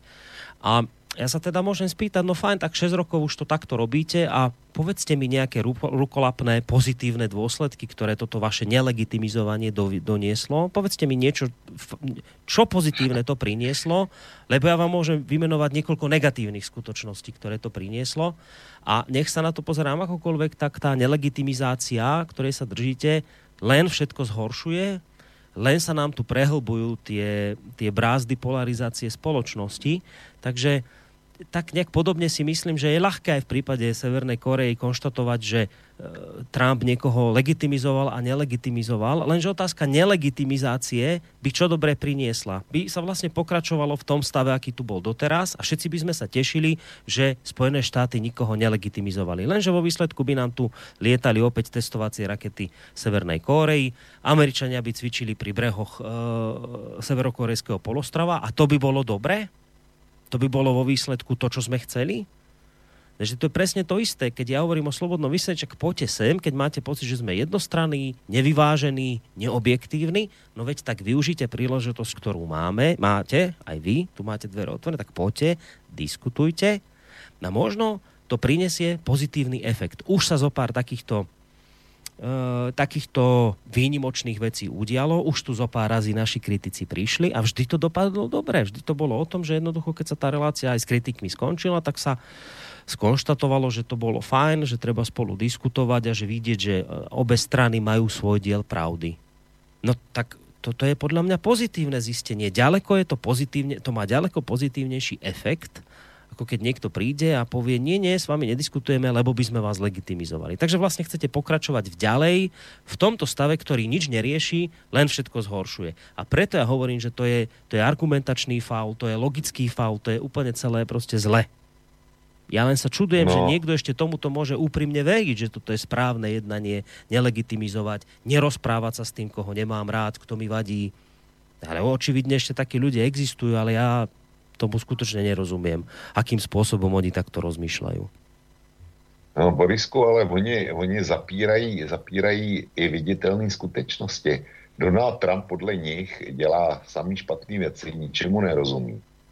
Ale Donald Trump je první americký prezident, který dokázal, dokázal e, totálně izolovat Severní Koreu a e, tak, že mu to neschodila ani Čína, ani Rusko v Radě bezpečnosti.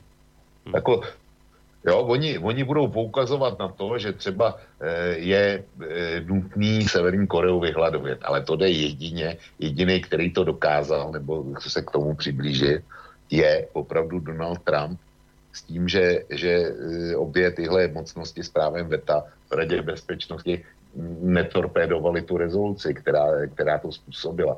To, jak si to chtějí taky vyčítat Trumpovi hmm. tohle. No, mám tu ešte od Mareka mail, to prišiel hneď v úvode relácie, keď sme sa bavili o tom, o tých, o tých paralelách s minulosťou, tak ten eh, angličan, ktorého som spomínal, ten anglický historik sa volal Edward Gibbon, áno, to je on, ale zároveň mi, mi poslucháč píše, že aby som teda opatrne s tým článkom narábal, lebo že uh, ide o článok za, uh, úpadok a zánik rímskej ríše, a že teda je to tak, že pravdivá z tohto článku je maximálne jedna štvrtina, takže dobre, beriem, e, budem teda opatrne s, týmito, s týmto článkom narábať, ale to, áno, áno, myslel som tohto Edvarda Gibbona.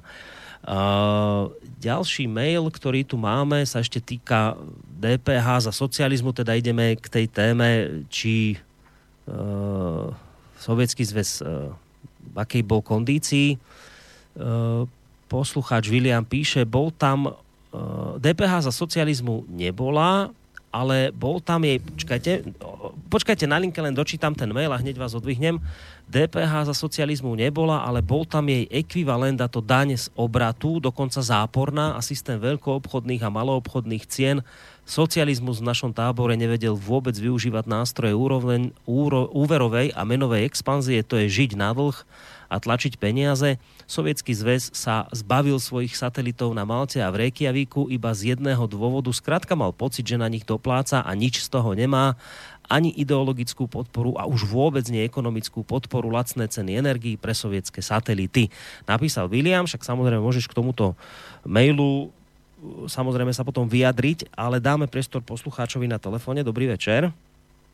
Dobrý, dobrý večer, Pavol pri telefóne. No nech ja sa páči. Ja chcem ešte vrátiť k tomu rozhovoru pred chvíľou ohľadom, tej, ohľadom toho Trumpa, ohľadom mm, toho, že on podľa Vlka dosiahol asi najviac amerických prezidentov, čo sa týka vyjednávania so Severnou Koreou. Ja mám taký pocit skorej, že to jeho dosiahnutie úspechu je skorej vecou Číny, uh, pretože pre Čínu je Severná Korea jednak gulov na nohe a na, druho, na druhej strane veľmi umne vie využívať práve zatiahnutie Američanov do sporov so Severnou Koreou, kde sa vyčerpávajú miesto níž. Pretože pre je Severná Korea gulov na nohe podľa mňa preto, pretože v okamžiku, keď vedľa susediaca krajina disponujúca atomovými zbraniami s nevyspytateľným režimom by, by skrátka nemala odporcu, tak by si začala vydupávať svoje na Čínu. Čo na to Že pre, nich je výhodne, pre Čínu je výhodnejšie, podľa mňa, pokiaľ celé toto dianie umožní presunúť na ťarchu Američanov a na svetové hospodárstvo v tom zmysle, teraz ako naposledy žiadajú ako potravinovú pomoc, pretože ináč by to bolo na nich. Mm-hmm. Dobre, ďakujeme za otázku. Ja ju ešte teda doplním jedným mailom, ktorý sa týka tiež tohto podobné, podobnej tejto témy, keď e, poslucháč sa pýta, prečo ten tlak na Severnú Koreu zo strany Spojených štátov teraz, ide im naozaj o denuklearizáciu, alebo je v tom aj boj s Čínou a nejaké takéto záležitosti. Takže toto je ešte podotázka. Ja sa potom ešte vrátim k tomu mailu, ten ti ešte raz prečítam, ak budeš potrebovať vočko. Takže máš tu teraz niekoľko otázok naraz. No já se ten mail pamatuju a začnu jim, protože Dobre. to první. Dobre. E, ano, já jsem, já jsem čekal, kdy, kdy to přijde, kdy přijde námitka, že byla daň z obratu, to je pravda. A posluchač správně říká, že byla i negativní. To znamená, že některé výrobky byly, eh, byly lacinější, než měly být. E, nebyl to ekvivalent DPH, z DPH se vybírá daleko víc, než byla daň z obratu. Jo. Jinak s tím ostatním, pokud jde o to zdražování a vzdání se satelitů, tak do jistý míry s tím souhlasím. Čili ten mail bych pokládal za e, zodpovězený. A pokud jde o to, co říkal posluchač a e, mail, který si četl, tak e, já jsem se s podobnýma e, postavima setkal. Já to nezdílím. Já se domnívám, že, e, že američani hrajou hrajou naprosto globální hru o to, aby se e, atomové zbraně nešířily. Myslím si, že to je v zájmu opravdu nás všech. Aby ten atomový klub, který je, aby se vůbec nezvětšoval. Aby zůstal takový, e, v nejhorším případě takový, jako je dneska. Si správně ukázal na to, že dvě atomové velmoci, in, Indie a Pakistán, se dostali do konfliktu, a všichni najednou začali mít starost, jestli nebude atomová válka mezi, mezi těma dvěma. Naštěstí obě vlády se chovaly mimořádně umírněně. Dneska vrátili toho sestřeleného indického pilota a když jsem včera slyšel eh, pakistánského ministerského předsedu, eh, tak ten mluvil eh, tak, jak si můžeme přát v dobrých snech. Ten, ten, ten vysloveně, vysloveně mluvil antiválečnicky a e, ve smyslu my nechceme další eskalaci napětí. Čili e, naprosto dobrý, ale ukázalo to, jak snadno může vzniknout, pokud je státy vlastní atomový zbraně, jak snadno může mezi nimi vzniknout konflikt. A kdy najednou všichni mají starosti. Čili já beru to, že Amerika s podporou dalších supervelmocí, to znamená Číny a Ruska, i zabránit dalšímu šíření atomových zbraní. Proto to Rusko na to kejvlo. Proto na to kejvla Čína. E, myslím si, že pro ně je strašákem e, to, že Američani včas nezasáhli proti atomovým ambicím Pakistánu. To je, to jako, že, tam, že tam vládnou vojáci nebo že tam vládnou e, zatím nějaký vlády, který který mají rozum, neznamená, že tam zítra nebudou vládnout e, islámský fundamentalisti. A chceme, aby, i, aby islámský fundamentalisti se dostali k atomové zbraně. Pro mě to je noční můra. Něco jako Freddy Krueger. Jo. To, e, to prostě svět nesmí dovolit tohle. proto je tak důležitý z mého pohledu a tomu odzbrojení Severní Koreje. No, teraz tu máme ešte jeden taký, to je podľa mňa ironický mail, ale dobre, eh, od Petra, že som nadšený z toho, ako ste vy dvaja perfektne oboznámení s pomermi Severnej Koreji. Um, no, ja som eh, v tejto chvíli, v tejto, teda v tejto relácii hovoril, eh, jednak som parafrázoval, necitoval som, lebo ne, nebudem ten článok narýchlo hľadať, parafrázoval som niektoré tvrdenia študentky českej, ktorá tam študovala. Hovoril som, čo teda ona o tej krajine rozprávala. Podľa mňa už, teda ak tam ona žila dlhšiu dobu, tak uh, je dosť asi nie je celkom správne spochybňovať tieto jej tvrdenia. Na druhej strane som ale aj hovoril o, o pánovi Felberovi, cestovateľovi, ktorý hovoril zase o tom, že treba trošku z, z rezervou brať to, čo sa aj hovorí o Severnej Koreji tu u nás, že nie všetko je to až tak úplne celkom pravda. Čiže samozrejme, ja som v Severnej Koreji nikdy nebol, ani sa tam nejak extrémne nezberám, pravdu povediac. Ani nie preto, že by som to tam nechcel vidieť, ale skôr preto, lebo e, vždy čítam, že keď tam človek ide len tak ako turista, tak tam vidíte len nejaké potemkinové dedinky a to ma teda naozaj nebaví. E, nebaví pozerať, takže nie, nie som perfektne oboznámený s situáciou v Severnej Koreji, pokiaľ ide o život tamojších ľudí. Ťažko tam aj niekto môže byť perfektne oboznámený, keď vás teda do týchto oblastí nikdy ani nejakým spôsobom nepustia. Takže vôbec sa nehambím za to, že môžem vychádzať len z toho, čo tvrdia ľudia, ktorí tam teda boli. Ja som dnes len ich citoval, z toho som vychádzal a takže tu, tu nevidím nejaký, hm, povedzme nejaký prešlap, ktorého by som sa v tejto chvíli, v tejto relácii dopustil. Chceš k tomu aj ty niečo, Vočko, dodať? Či ideme ďalej? No, řekl si, řekl si v podstatě všechno za mě. E, samozřejmě, že nikdo z nás nebyl v Severní Koreji, nikdo z nás neumí korejsky. E, máme jenom zprostředkované informace, ale fakt je, že Severní Korea e, prostě požádala o pomoc, protože tam hladomor. Takže mají atomovou bombu, ale nemají dost jídla. Jo. A dokud bude platit, že budou utíkat lidi ze Severní Koreje do Jižní Koreje a nikoliv naopak, tak eh, je to taky jasný signál.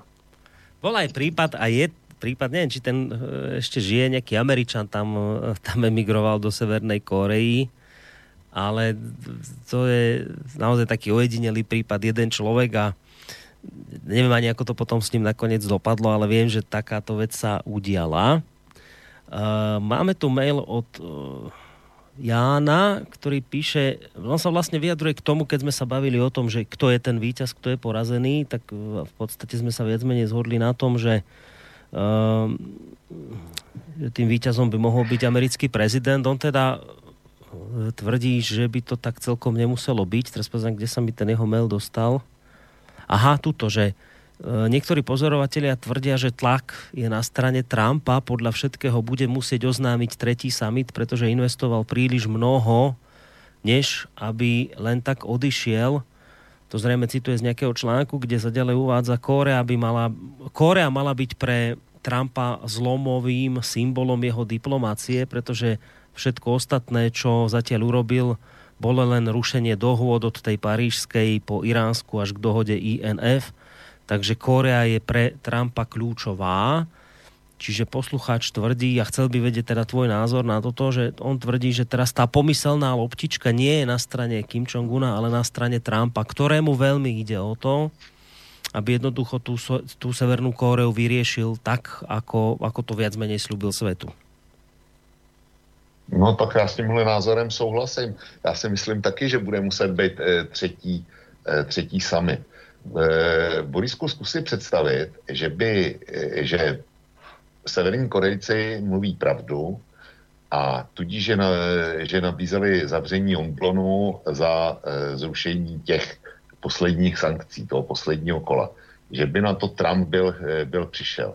Jestliže by bylo z mého hlediska pokud by Severní Korea přišla o e, svůj jediný zdroj plutónia, tak by to bylo, e, tak by to byl úžasný pokrok. Ale všichni ty Trumpovi kritici by najednou spustili, spustili obrovský ryk ve smyslu, že Severní Korea dostala příliš mnoho za to, e, že, že zavřela ten, ten jaderný reaktor. Přitom, přitom by to byla, byla jasná výhra. A v podstatě si myslím, že tuhle dohodu může udělat Trump kdykoliv v budoucnosti. Hmm. A bude to pokrok. Ale souhlasím, souhlasím s posluchačem, že Trump zřejmě hraje o e, jaksi zbavení Severní Koreji atomového arzenálu. Mimochodem, e, narazil jsem na článek, který konstatuje, nebo respektive který popisuje, že slovo denuklearizace korejského polostrova to je, to je přímá citace z toho, z toho z, e, prohlášení, společného prohlášení, který bylo podepsané v Singapuru. Takže si obě strany vysvětlují zásadně jinak. Mm-hmm. Americký postoj je takový, ten, který už jsme prezentovali, že denuklearizace korejského polostrova znamená, že Severní Korea se vzdá svého atomového arzenálu. Když to severokorejský postoj podle toho článku má být takový, že Severní Korea by se vzdala svých atomových zbraní. Nicméně američani, že by stáhli atomové zbraně e, z Jižní Koreje. To za prvé. A za druhé, že by stáhli všechny svoje jednotky z Jižní Koreje. Takhle prý to vidí severokorejci. A plus Já, zřejmě zrušení sankcí všetkých ještě k tomu. A samozřejmě, sankce, hmm. sankce odstranění, to je, hmm. to je jasný. Jo. Čili e, takhle to prý jsou zásadně rozdílný stanoviska. Opravdě řečeno, mě by vyhovovaly obě varianty. Ať se dohodnou na té, na americké nebo na severokorejské, mně by se líbily osobně obě. Hmm. Uh, ešte sa vrátime týmto k mailom k výkonnosti Rúska.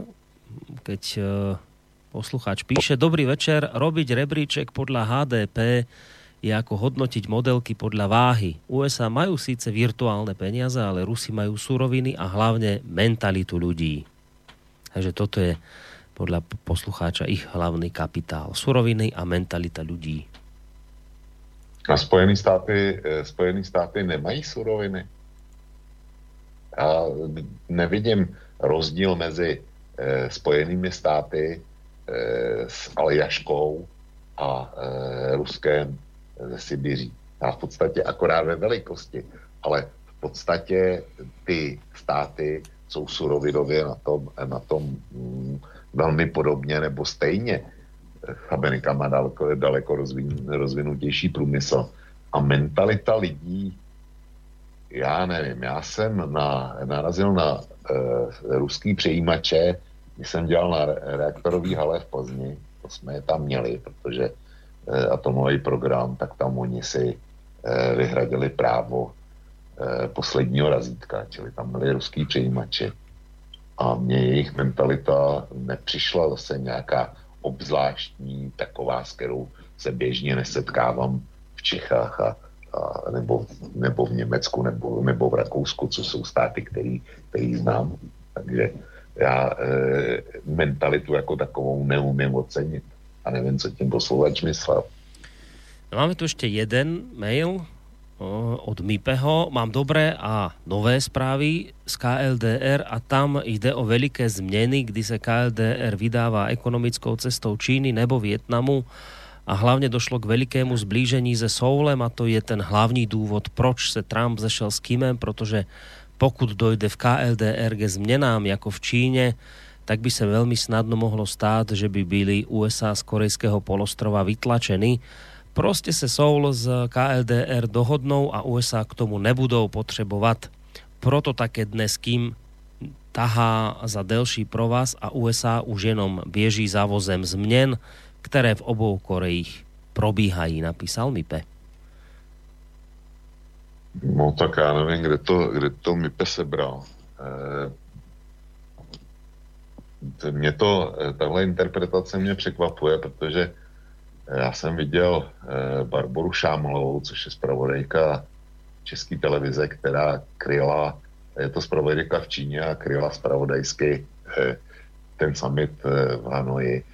A ta naopak říkala, že Severní Korea nechce kopírovat čínský model, že z mnoha důvodů jim to nevyhovuje, že, že prostě mají jiné podmínky a ani se jim to nelíbí. A že nejsou moc e, nakloněni ani větnamskému modelu, ale že, že přece jenom ten větnamský model je pro ně daleko inspirativnější než e, čínský. A zaznamenal jsem i, to není od e, Šámalový a z české televize, ale je to z německých zdrojů, že naopak z e, Jižní Korea vyjádřila hluboký zklamání no. nad e, výsledkem e, toho, e, toho setkání Hanoi. Čili nemyslím si, že jsou nějaký rozhovory v chodu mezi Soulem a Pyongyangem. Na to, na to to nevypadá. A kdyby došlo nějakému pronutí Severní a Jižní Koreje, no tak eh, to, to Kim nikdy nemůže ustát. Prostě eh, pokud by pustil eh, svoje obyvatelstvo na jich nebo dovol masový průnik jeho Korejců na sever, tak jak si zkazky o tom, že severokorejci, severokorejský fotbalisti vyhráli mistrovství světa, tak ty by zmizely ze vteřiny na vteřinu. Hmm. A severokorejci by najednou zjistili, jaká je životní úroveň u nich a jaká je životní úroveň e, na jihu. V tu ránu by to byl konec režimu. Je pravda, že naozaj uh, juhokorejský, myslím, že to bol prezident, vyjadril, asi spomedzi tých všetkých, lebo však samozrejme vyjadrovali sa hlavní lídry v tomto smere hlavnej krajiny k tomuto samitu predčasne ukončenému, vyjadrovala sa Čína, vyjadrovali sa Spojené štáty, vyjadrovalo sa Japonsko, Rusko.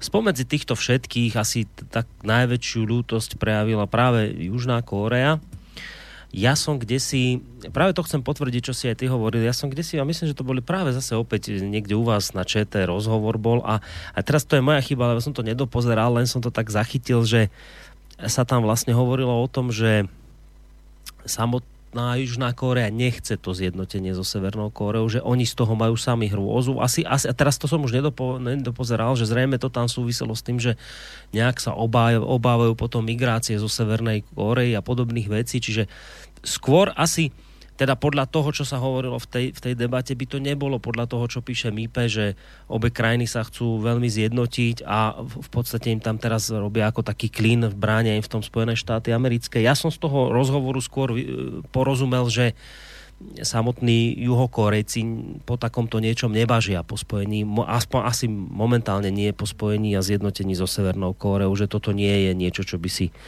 nejak mimoriadne priali. Práve z toho dôvodu, že jednoducho tam je veľká chudoba, asi, by, asi sa obávajú toho, že by mohlo dojsť nejaké masovej migrácie, že by to bol skrátka pre nich problém. Uh, ale vraj, no, tak, ne, nedopozeral Borisku, som sa, mrzí ja, ja, já se tomu nedivím, protože stačí se podívat na Německo. Ta, Němci jsou sjednoceni 30 let a pořád jsou obrovský rozdíly mezi východem a západem a mentalita na východě je úplně jiná než mentalita na západě. Čili e, a v té Jižní Koreji, nebo respektive v těch Korejích dvou, je to, je to daleko vyhrocenější, než, e, než to bylo v Německu. No, čiže to potom dáva zapravdu vlastne tomu, čo no. hovorili tam v tej, na tej ČT, že jednoducho nie, nejak tí Korejci potom veľmi netúžia a ešte tu máme mail od Dimipeho. KLDR je na Číne závislá a bude musieť na zmeny pristúpiť. Nejaká šámlová není vôbec relevantní. Vlk nám stárne, ale to je poznámka v dobrém. No tak vlk stárne, to je pravda. A není to v dobrém. To má Mipe. Bohužel nemá pravdu, ale s tím nikdo nic nenadělá. A e, jak si posluchač předtím, ten, ten ironický, ten nám vyčetl, že eh, jak si nic o Severní Koreji nevíme, což je pravda. A my, my jsme to přiznali hned na začátku.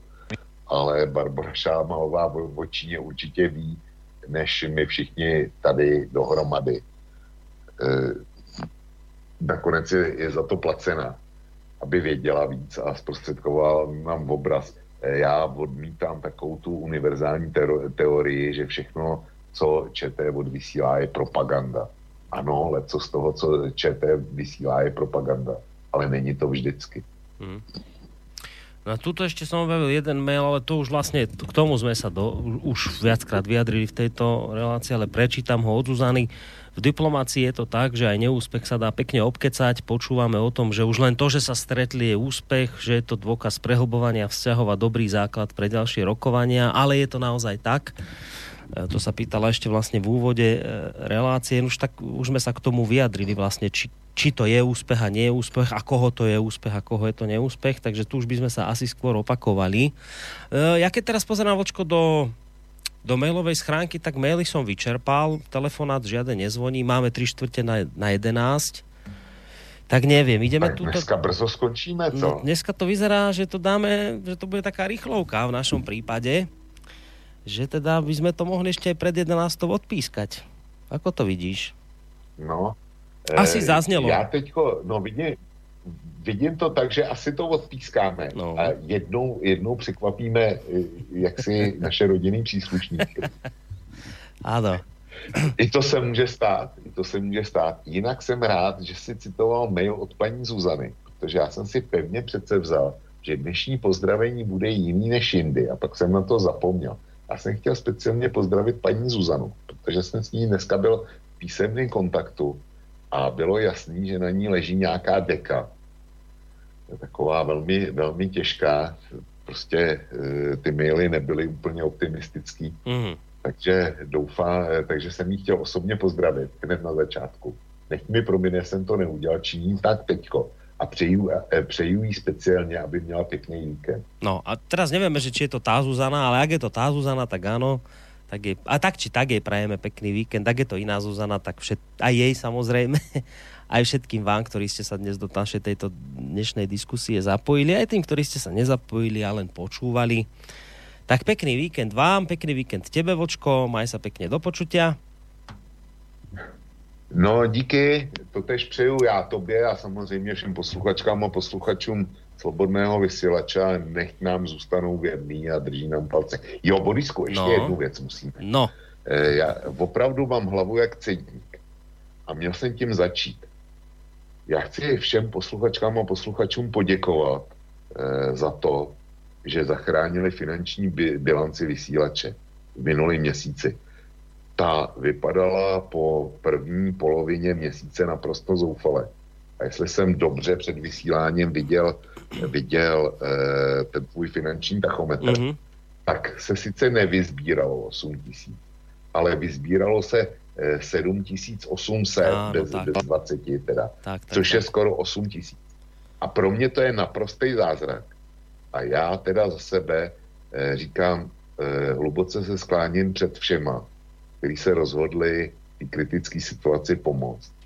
A moc děkujeme s Boriskem. Ďakujem veľmi pekne, že si toto spomenul, lebo na to sme naozaj zabudli. Veľa razy na konci mesiaca a v úvode relácie ďakujeme.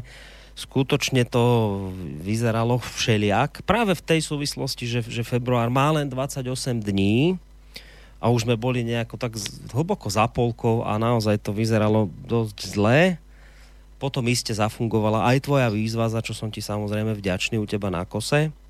Ale plus to, že vlastne máme 28 dní vo februári, alebo mali sme, tak ešte plus treba brať do úvahy aj to, že idú daňové príznania, čiže to je naozaj taký komplikovaný termín, kedy ja som aj počítal s tým, že, že to bude slabšie. Nakoniec teda naozaj to dopadlo výborne tých 200 eur naozaj nie je ten schodok taký, taký veľký problém, ktorý by sme nedokázali z nejakého toho malého vankúša, ktorý tu máme vykryť. Takže, takže naozaj veľká vďaka, e, že poslucháči aj v tomto komplikovanom období, lebo február naozaj komplikovaný je z tých dôvodov, ktoré som hovoril, že aj napriek tomu jednoducho ste, ste dokázali sa na, tú sumu, sa na tú sumu vyzbierať, ktorá je potrebná na chod rádia. Takže som rád, že si to vočko spomenul takto v závere relácie, že sme sa k tejto veci ešte, ešte vrátili a dostali. Takže teraz už naozaj maj sa pekne do počutia a pekný zvyšok večera samozrejme prajem a ja vám, vážení poslucháči, lúči sa s vami Boris Koroni. Táto relácia vznikla za podpory dobrovoľných príspevkov našich poslucháčov. Ty, ty sa k ním môžeš pridať. Viac informácií nájdeš na www.slobodnyvysielac.sk Ďakujeme.